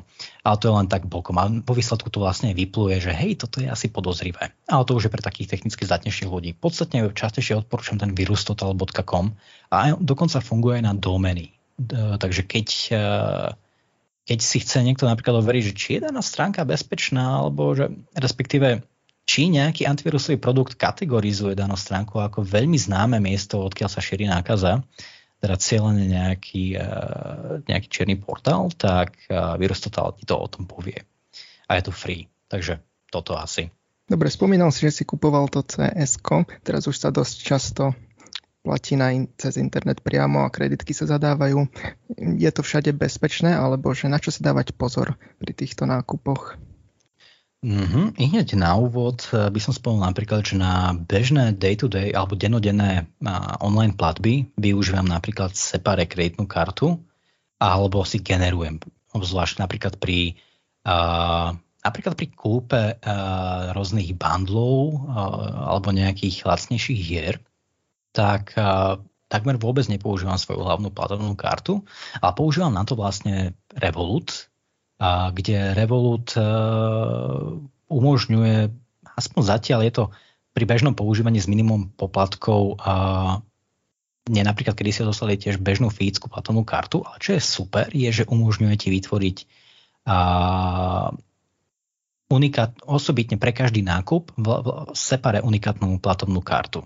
No a to je super, že ty vlastne, keď aj náhodou niekedy takéto niečo unikne, tak uh, tak už ju nevie znova použiť, lebo už je neplatná. A dá sa to priamo v tej aplikácii spraviť, takže na rôzne takéto nákupy denodenne určite odporúčam používať separé platobnú kartu, na ktorej máš separé limit a hlavne, uh, hlavne máš tam aj nejakú dvojfaktorovú autentifikáciu, minimálne, že ti dojde tá sms -ka. To už po, v posledných, uh, hej, to už teraz musíme mať vlastne všetky. Ale dá sa platiť síce aj bez toho a to si pojeme asi snad skôr. No a teda, čo sa týka ešte bezpeč- tým bezpečným platbám, keď niekto nemá takúto možnosť, alebo proste potrebuješ zaplatiť, tak v prvom rade si určite všímať názov domeny. A, a, sú stránky, kde platíš priamo na tej domene, priamo v tej stránke, že ťa to nepresmerúva. A potom sú stránky, ktoré využívajú tzv. platobné brány, kde, kde to už napríklad presmerúva. No a určite uh, dvakrát, trikrát skontrolovať danú stránku a o, až nezabudnem, uh, názov danej domeny skontrolovať a potom, ak je to niečo menej známe, že není to zrovna Alza, je to zrovna uh, nejaké takéto známy obchod, tak určite skontrolovať, vygoogliť si názov toho obchodu a reviews, kľúčové slovo na Google, alebo hodnotenie, alebo recenzie. A pozrieť si takýmto spôsobom, či to miesto a hlavne tá domena, na to najviac apelujem, či je dôveryhodná. No a potom samozrejme všímať si to logo toho zámku, či to ide cez to HTTPS. Totiž to HTTPS, alebo to, čo už v poslednej dobe browsere by default ani nezobrazujú nejak výrazne, skôr, výraz, skôr už zvýrazňujú, keď už niečo ide cez HTTP, tak je len dodatočná vrstva, ktorá vlastne efektívne vytvára uh, tunel, ako keby niečo ako keby vpn medzi tebou a tým uh, s webovým serverom, s ktorým komunikuješ. To znamená, že celá, celý ten, celá, celá tá cesta, cez ktorý ide ten trafik, tie, tie internetové dáta, tak keď to aj niekto odpočúva, tak e, by to nemal vedieť, nemal by do toho vidieť. Samozrejme, je aj na toto možnosti, je veľmi dobre zmapované postupy a metódy, akým spôsobom sa dá toto zneužiť, ale to už je out of scope podľa mňa. Takže e, určite si všimať, či je tam HTTPS, pozerať sa na, na dôveryhodnosť, na reviews a hodnotenia takýchto portálov a ideálne používať separe jednorazovú platobnú kartu na takéto nákupy. A toľko asi k tomu zatiaľ. Napríklad, myslím, že Tatra banka u nás tiež ponúka tú možnosť vygenerovať si na jeden, jeden nákup samostatné číslo. O, áno, áno, ďakujem. A vlastne ešte nezabudnem, tak vy ste vlastne ešte ako používateľ, či už Visa alebo Mastercard, tak taktiež uh, za niektoré takéto kauzy ručí aj banka a keď prídete na to, že hej, ale ja som niekde zadal takéto číslo, alebo niekde mi stiahlo viacej, alebo podobne, tak určite kontaktujte banku hneď. A keď aj príjete napríklad na to, že ste niekomu nejako zaplatili niečo, tak veľakrát sa dá táto platba zastaviť a dá sa hm, v úvodzokách reklamovať. Len vyžaduje to súčinnosť priamo s bankou a čo najrychlejšiu re- reakciu, pretože častokrát, keď vy aj niekde niečo zaplatíte napríklad, a, a myslím, že minulý rok, hej, myslím, že minulý rok práve po Silvestri prišla jedna z nových direktív, a, ktorá není DPI. Mm, vypadla mi teraz to skratka, ale na tie platobné brány a plat, na online platby. Bola to jedna z tých uh, direktív, myslím, že um, targetovaná Európskou úniou, ktorá tlačila na to, aby, uh, tých, aby si už aj ty potreboval nielen dvojfaktor, ale ešte aj osobitne separe nejaké, nejaké ďalšie potvrdenie. Inými slovami, že donedávna stačilo bez problémov vedieť, aby si efektívne zaplatil vedieť číslo karty, platnosť a CV, CVS. Uh, uh, no, to, to skryté číslo. Buď troj alebo štvor uh, digits. Uh, no, štvor charakterové, hej. Takže uh, ponovom sa vlastne na toto apelovalo a to sa trochu stiažilo, kde vlastne ponovom buď už musíš priamo v aplikácii na mobilnej, na mobilnej appke niečo autentifikovať, alebo v prípade iných bank napríklad uh, zadať ešte separe ďalšie heslo k online platbám. Ale, čo je dôležité spomenúť, nie všetky platobné transakcie alebo kartové transakcie vyžadujú toto. Keď totiž to, keď e, by sa je platil napríklad cez uh, Magnetic Stripe, čo je ten magnetický pás, alebo Nes, teraz nepoviem žiaľ, ako sa volá tento druh platby, ale prakticky ti stačí iba vedieť a, číslo karty, a, dátum platnosti, meno a to je vlastne všetko, čo ty potrebuješ na to, aby si ty zaplatil niekde, pretože vlastne a, toto sa, táto informácia vlastne ten poskytovateľ posunie nejak banke, že hej, tu na prebehla nejaká takáto platba, oni ti tú čiastku a, len fríznú vlastne dočasne, tzv. vinkulácia alebo rezervácia a ona vlastne fyzicky z tvojho účtu odíde až po určitej dobe. A ty máš vlastne na to pomedzi tým čas si pozrieť, že naozaj áno, za to platba je taká, aká má byť alebo nemá byť, proste, že mm, fyzicky tie peniaze kvázi na tom účte ešte stále máš a odídu až po pár dňoch. A, a to je ďalšia taká vec, o ktorej veľa ľudí nevie. Takže určite kontaktovať čo najskôr banku v prípade, mm, v prípade nálezu takejto skutočnosti. A čo alternatívne metódy platby, napríklad PayPal? To je super téma.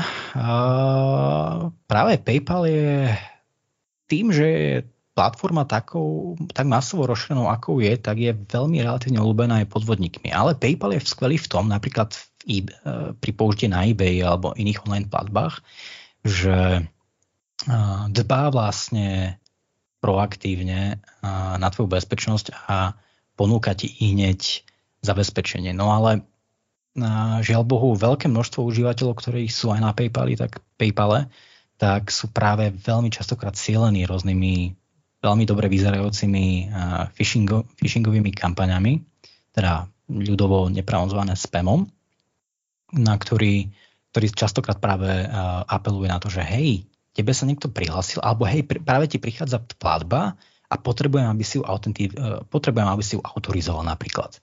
Takže PayPal určite taktiež je fajn, ale tiež by som sa pozeral, kde zadávam, kde kde sa prihlasujem v rámci toho PayPalu. Som skutočne na PayPale? Dvakrát, trikrát by som pozrel názov domeny, či to je validné.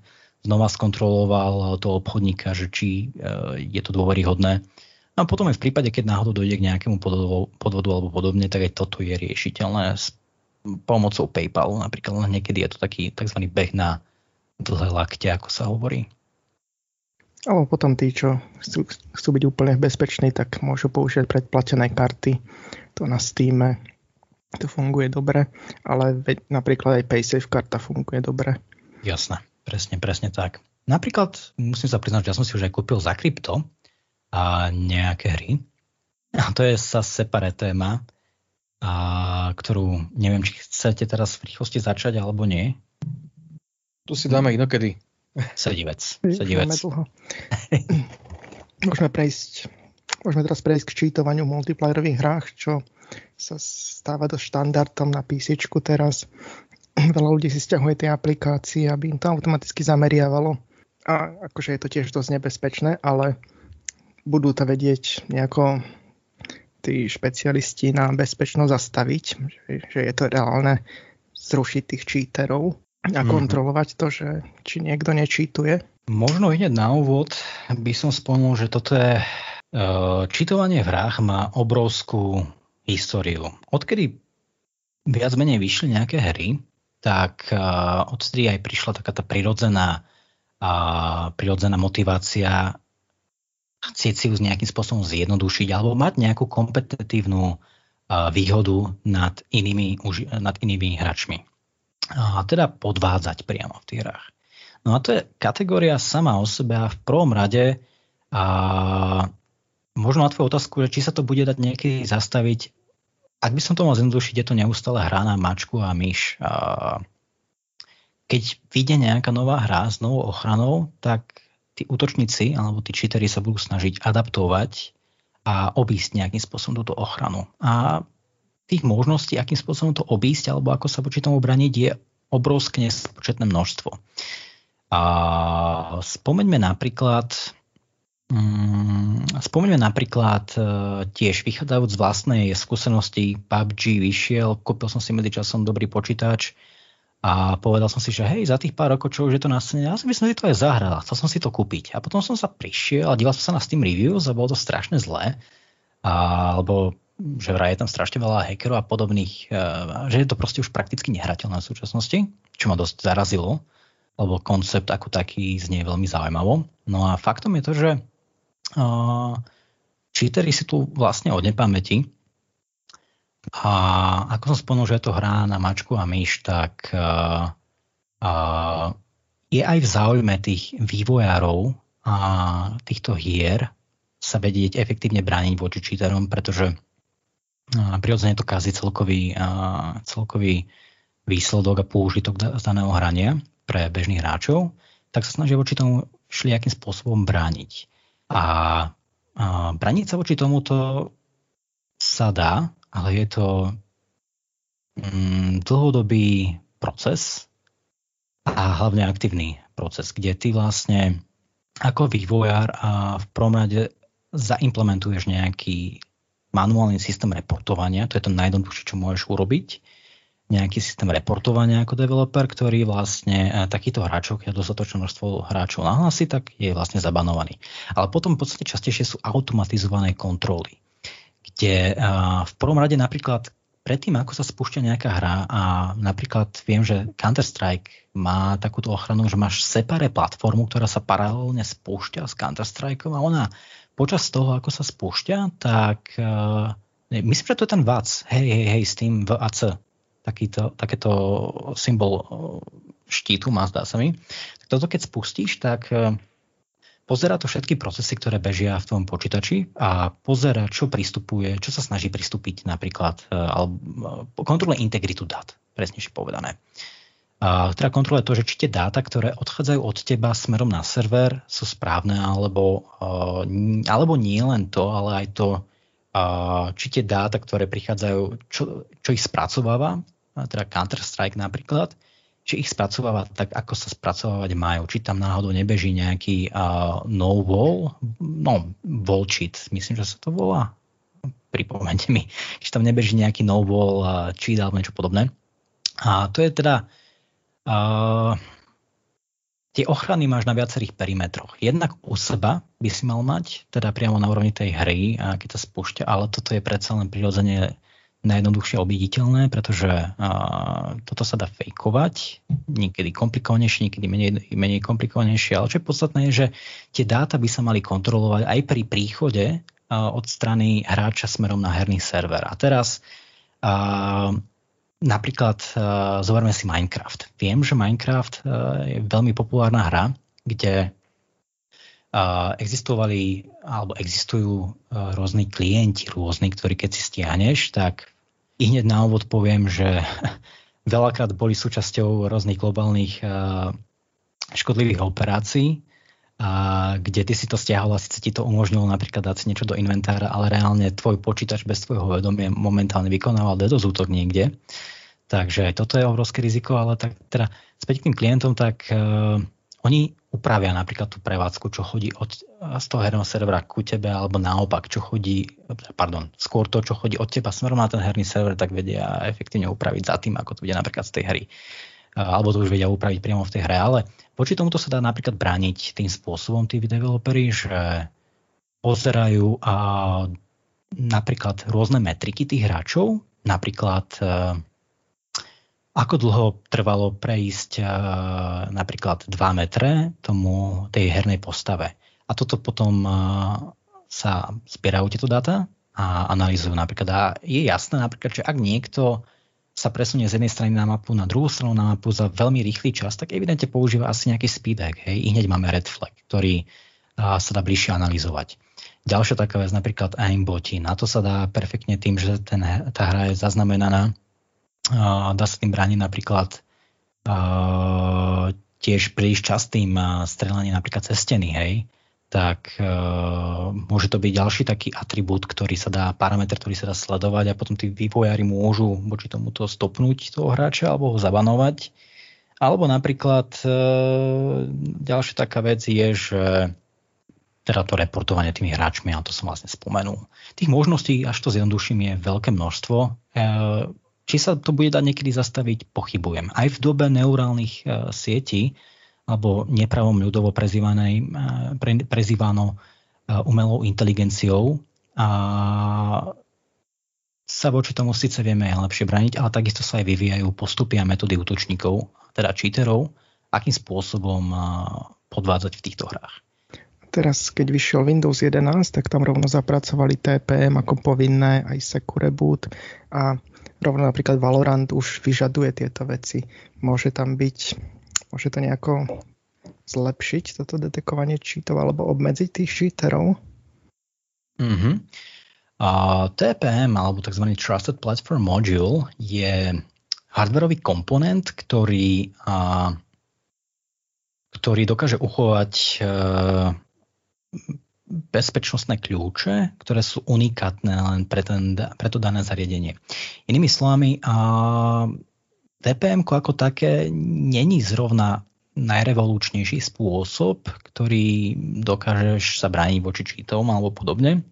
A práve, a práve naopak, on viac menej s pomocou neho efektívne by si mal vedieť kontrolovať tú integritu uh, takto.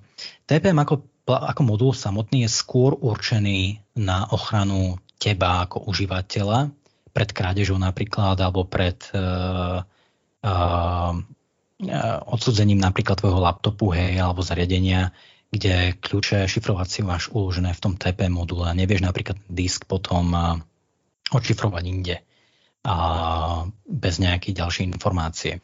No a, a pomocou tohto sa dajú efektívne kontrolovať tá integrita súborov, ale myslím, že skôr Valorant, teraz, teraz to je len moja hypotéza, hypoteticky možno, že používa to TPM práve na tú identifikáciu hypoteticky tej pracovnej stanice. Inými slovami, že keď si stiahneš niečo, nejaký hack a zabanujú ťa tak, aby ťa vedeli možno lepšie odhaliť, ako hypoteticky, len hypoteticky. Ináč, e, ináč e, samotné TPM ako také je teda, ako som spomenul, skôr zamerané na ochranu teba samotného ako užívateľa Hm, čiže to asi nepomôže, hej, proti cheaterom. Dobre. Tak, minimálne to dokáže uh, jeden pomôcť identifikovať efektívnejšie možno, ale aj to sa dá viac menej obfuskovať, takže obísť. Dobre, uh, zatiaľ si hovoril o tom, aké útoky uh, na ľudí číhajú a teda, že tu máme strašne veľkú kopu kadejakých zlých hackerov, ale uh, sám si dôkazom toho, že teda nie každý hacker musí byť zlý. Eh, v rámci vašej spoločnosti Binary Confidence vlastne aj na, tejto, na, na nejakej tejto báze máte postavenú súťaž Guardians, takže vlastne prečo fungujú takéto súťaže hackerov a ako funguje tá vaša Guardians a čo sa týmito súťažami vlastne vo svete sleduje? Mm-hmm. A možno hneď na úvod by som spomenul, že ako sa kybernetická bezpečnosť delí, alebo aj ako sa napríklad delia, tak a veľmi zjednodušene ich môžeme rozdeliť na nejakých tých dobrých a nejakých tých zlých a potom môžeme ísť ešte hĺbšie rozdeliť ich ďalej na teda ofenzívnych alebo defenzívnych alebo potom aj niečo medzi tým. A hackerov napríklad takto označujeme black hat, teda tí zlí, grey hat, a to sú takí tí pol na pol a Whitehead napríklad. A to sú tí dobrí, akože, ktorí majú nejaké silné morálno-etické zásady. A takisto aj čo sa týka prístupu k bezpečnosti, tak poznáme a kvázi tri prístupy, ako riešiť kybernetickú bezpečnosť. A to je teda tá ofenzívna bezpečnosť, alebo potom defenzívna bezpečnosť, alebo práve niečo medzi tým, čo je tzv. purple security. Tá defenzívna je tzv. blue team, a, blue teaming, Ofenzívna je red teaming, taktiež nejaká analogia k počítačovým hrám. A potom teda purple teaming, niečo medzi tým. No a my vlastne uh, organizujeme už niekoľkým rokom uh, v súčasnosti asi najväčšiu CTF uh, súťaž, Capture the Flag, uh, súťaž práve pre širokú verejnosť, ktorá je, myslím, že momentálne v strednej Európe asi už aj najväčšia. A a umožňujeme vlastne hráčom, alebo skôr aj tým zdatnejším ľuďom, a zadarmo si pozrieť a vyskúšať, akým spôsobom sa dá brániť, akým spôsobom sa brániť a odhalovať útoky. Táto súťaž zapadá skôr do tej defenzívnej časti, alebo skôr do tej analytickej časti, kde k hernej analógii by sme to mohli asi prirovnať ako Digital Forensic Simulator 2022, povedzme, čo je kvázi taká adventúra, ale reálne sa jedná o to, že ty ako hráč máš prístup k logom rôznych, na rôznych počítačov a systémov v danej infraštruktúre. Pričom tá infraštruktúra samotná, ktorú ty, ku ktorej máš ty vlastne prístup, a vidíš tie dáta, ktoré tam chodia, tak je as authentic as it gets. Proste čo najviac autentickejšia. Sú tam reálni užívateľia, ktorí reálne klikajú, reálne, software, reálne služby, reálne, reálny software, reálna infraštruktúra ako taká, ktorá je reálne aj pripojená na internet, samozrejme kontrolovane No a obsahuje nejaké zraniteľnosti. Najčastejšie vychádzame práve z e, aktuálnych e, nejakých najväčších zraniteľností alebo prípadne z nejakých incidentov, ktoré sme sami riešili. A potom a, teda ten hráč si môže na vlastné oči pozrieť pekne do veľmi vysokej hĺbky, veľmi veľkej hĺbky, akým spôsobom prebieha napríklad taký reálny útok. A, ukážka napríklad zraniteľný firewall bol, hej, tak v poslednom ročníku práve skrze tohto firewall bola kompromitovaná komplet celá domena, komplet všetky pracovné stanice a to len dôsledku toho, že vlastne obsahovala jednu zraniteľnosť a toto, toto je vlastne bežné v reálnom prostredí. No a potom ten útočník sa tam pohyboval po tých počítačoch, implantoval tam rôzne persistentné backdoory proste, alebo respektíve skôr C2 nástroje, čo sú nástroje, ktoré mu umožňujú a riadiť, riadiť na diálku a ovládať tieto stanice, vykonávať na nich potom akúkoľvek činnosť. A čo je dôležité, sú to autentické nástroje. Sú to nástroje častokrát, ktoré mm, sú použité alebo boli použité v tých najväčších a najznámejších kauzach alebo heko, hej, alebo incidentoch. No a teraz ako hráč ty si to môžeš vyskúšať, ktokoľvek, stačia zo začiatku aspoň ako také lepšie IT znalosti zo sieti a z operačných systémov, až vieš, čo vlastne máš ako hľadať. No a potom odpovedaš na jednotlivé otázky, ktoré sa ťa napríklad pýtajú na to, alebo ťa aj trochu aj navádzajú a vo finále dávajú príbeh nejaký. Tých otázok alebo tých modul alebo jednotlivých útokov je tam viacero. Vždy je to tak, že čo ja neviem, prebehne 5-10 útokov a každý z tých útokov je niečo špecifický, unikátny a vykonáva niečo iné.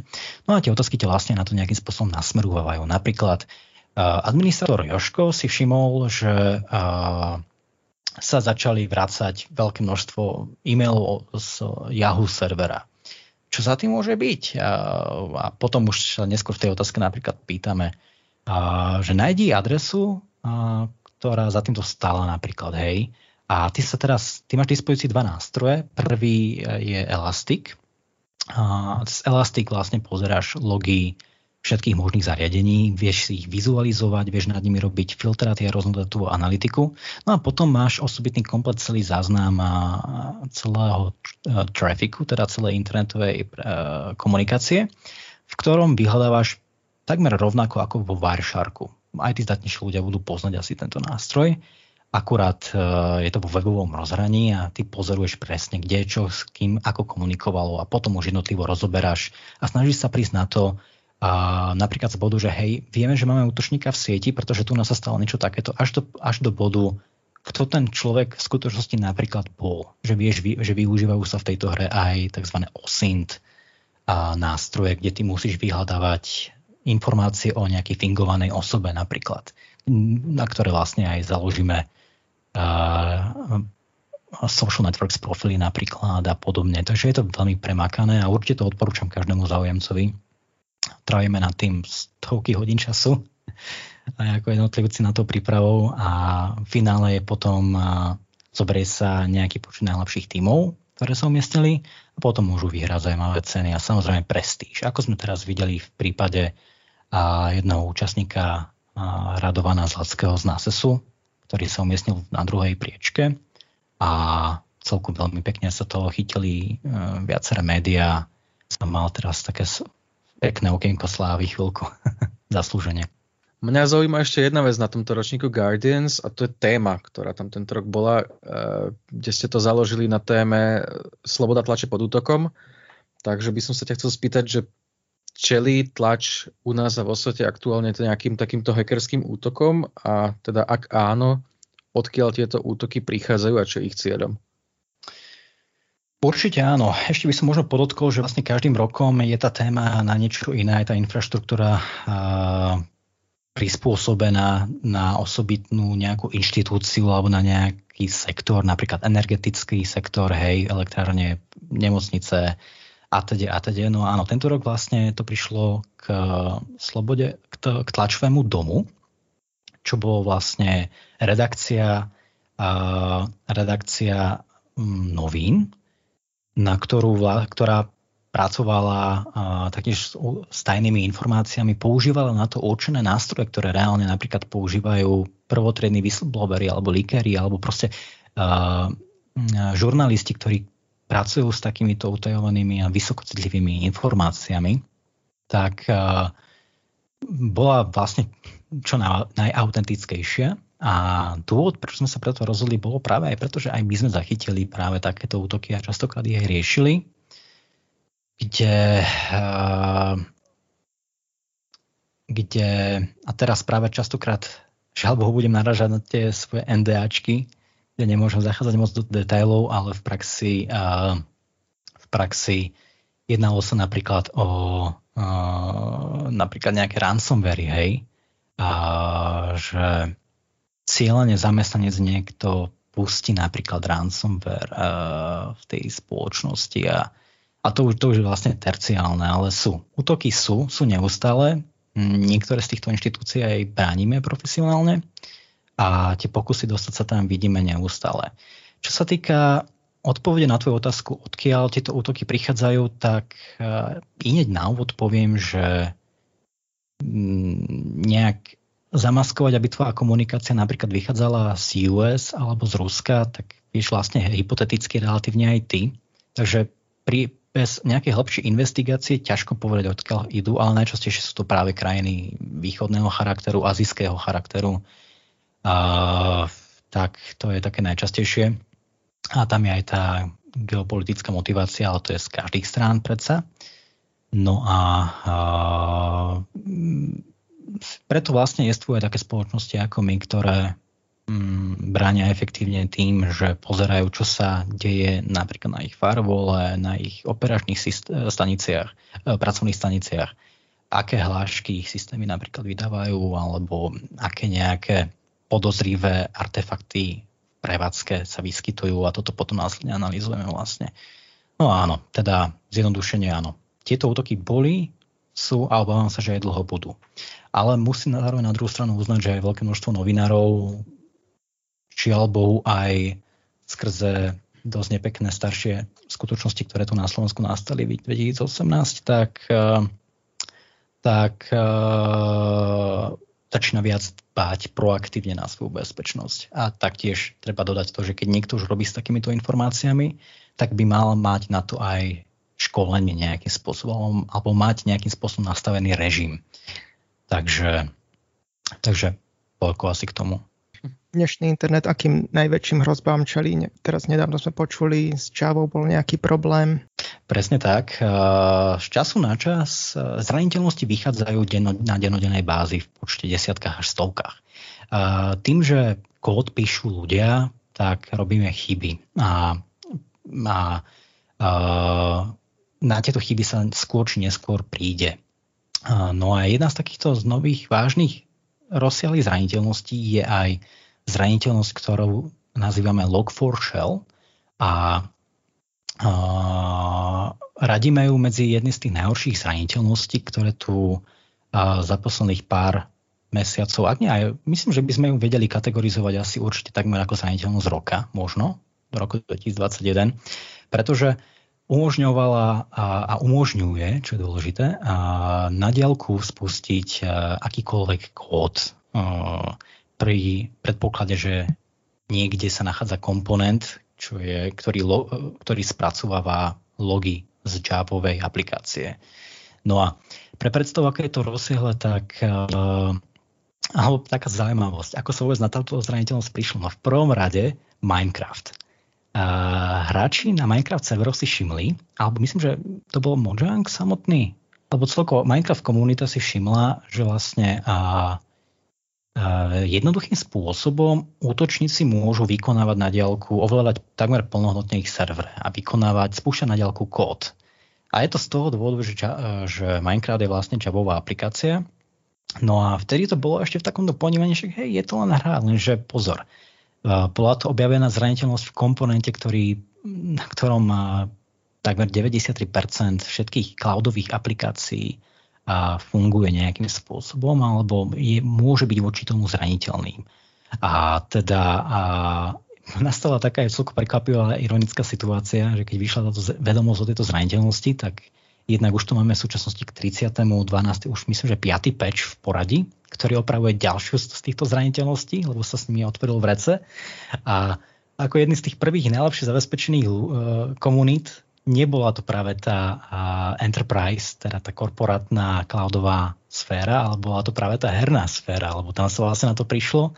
A principiálne zneužitie tejto zraniteľnosti je veľmi jednoduché v tom, že ty aj priamo v čete môžeš, uh, stačí ti napísať uh, príkaz JNDI alebo kdekoľvek, kde sa dá čokoľvek napísať, JNDI, dvojbodka, uh, LDAP a potom uh, link na alebo už samotný príkaz alebo link napríklad na stiahnutie už nejakého skriptu, ktorý za teba vykoná toto, tak priamo v čete si vedel ovládať alebo vykonávať príkazy na príslušnom serveri na diálku. Takže toľko to možno k tejto. Je to obrovská zraniteľnosť. Predtým sme tu mali napríklad a, O tom som, vlastne písal viaceré reportáže o Exchange, kde ty si si mohol prečítať hocikoho e-mail, pokiaľ mal niekto niekde prevádzkoval vlastný Exchange server. Určitú dobu boli z toho obrovské kauzy. No a, mm, no a mm, myslím, že to je asi tak z veľkého pohľadu tak všetko zatiaľ asi. Cieľom je braniť sa voči tomu tak, že uh, bežný smrteľník jedine aktualizácie dbať na tie najrýchlejšie aktualizácie, keď niečo niekedy vyjde. A tak bežný smrteľník nemá prečo prevádzkovať zrovna tento komponent, ale je skôr používateľom nejakého nástroja, na ktorom beží tento komponent. No a je to potom už na strane toho prevádzkovateľa aj zabezpečiť a minimalizovať nejakým spôsobom tieto rizika.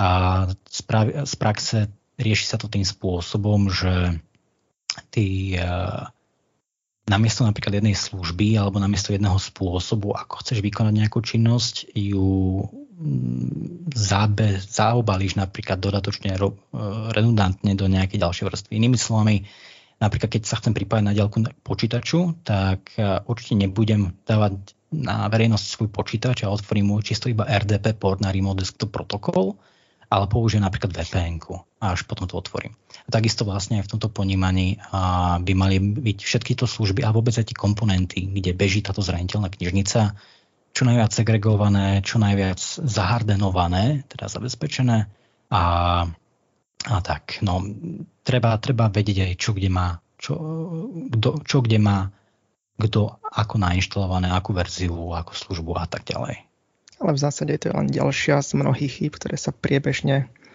objavujú. To aj pri procesoroch sme to videli, keď prišli na to, že tam sú určité líky a že sa to dá tam hackovať, tak potom desiatky tých chýb tie procesory, v tých procesoroch našli. A to už bolo 20 rokov po tom, čo to spravili. Tak, Takže... tak. Napríklad presne toto, čo spomínaš, tak to je tá špekulatívna exekúcia kódu, tak jeden z takých hotfixov, lebo keď už to v tom hardveri raz je, tak je ťažké sa voči tomu brániť, ale napokon sa podarilo nájsť nejaké mitigácie a akurát tie v praxi robia to, že znižujú výkon napríklad toho procesora o 5, 10, 15%, pretože práve ten modul, ktorý je zraniteľný, tak, tak stál za týmto zvýšením výkonu. Takže je efektívne vlastne vypnutý. Dobre, a to by bolo z dnešného naozaj vyčerpávajúceho podcastu. Dúfam, že uh, zodpovedal všetky otázky ohľadom bezpečnosti na internete, ktoré by ste mohli mať všetko a ďakujem nášmu hostovi Michalovi Korchaníkovi. Taktiež ďakujem Saverovi, že tu so mnou bol a počujeme sa pri ďalších podcastoch. Čaute. Čauko. Ďakujem krásne, čaute, majte sa pekne.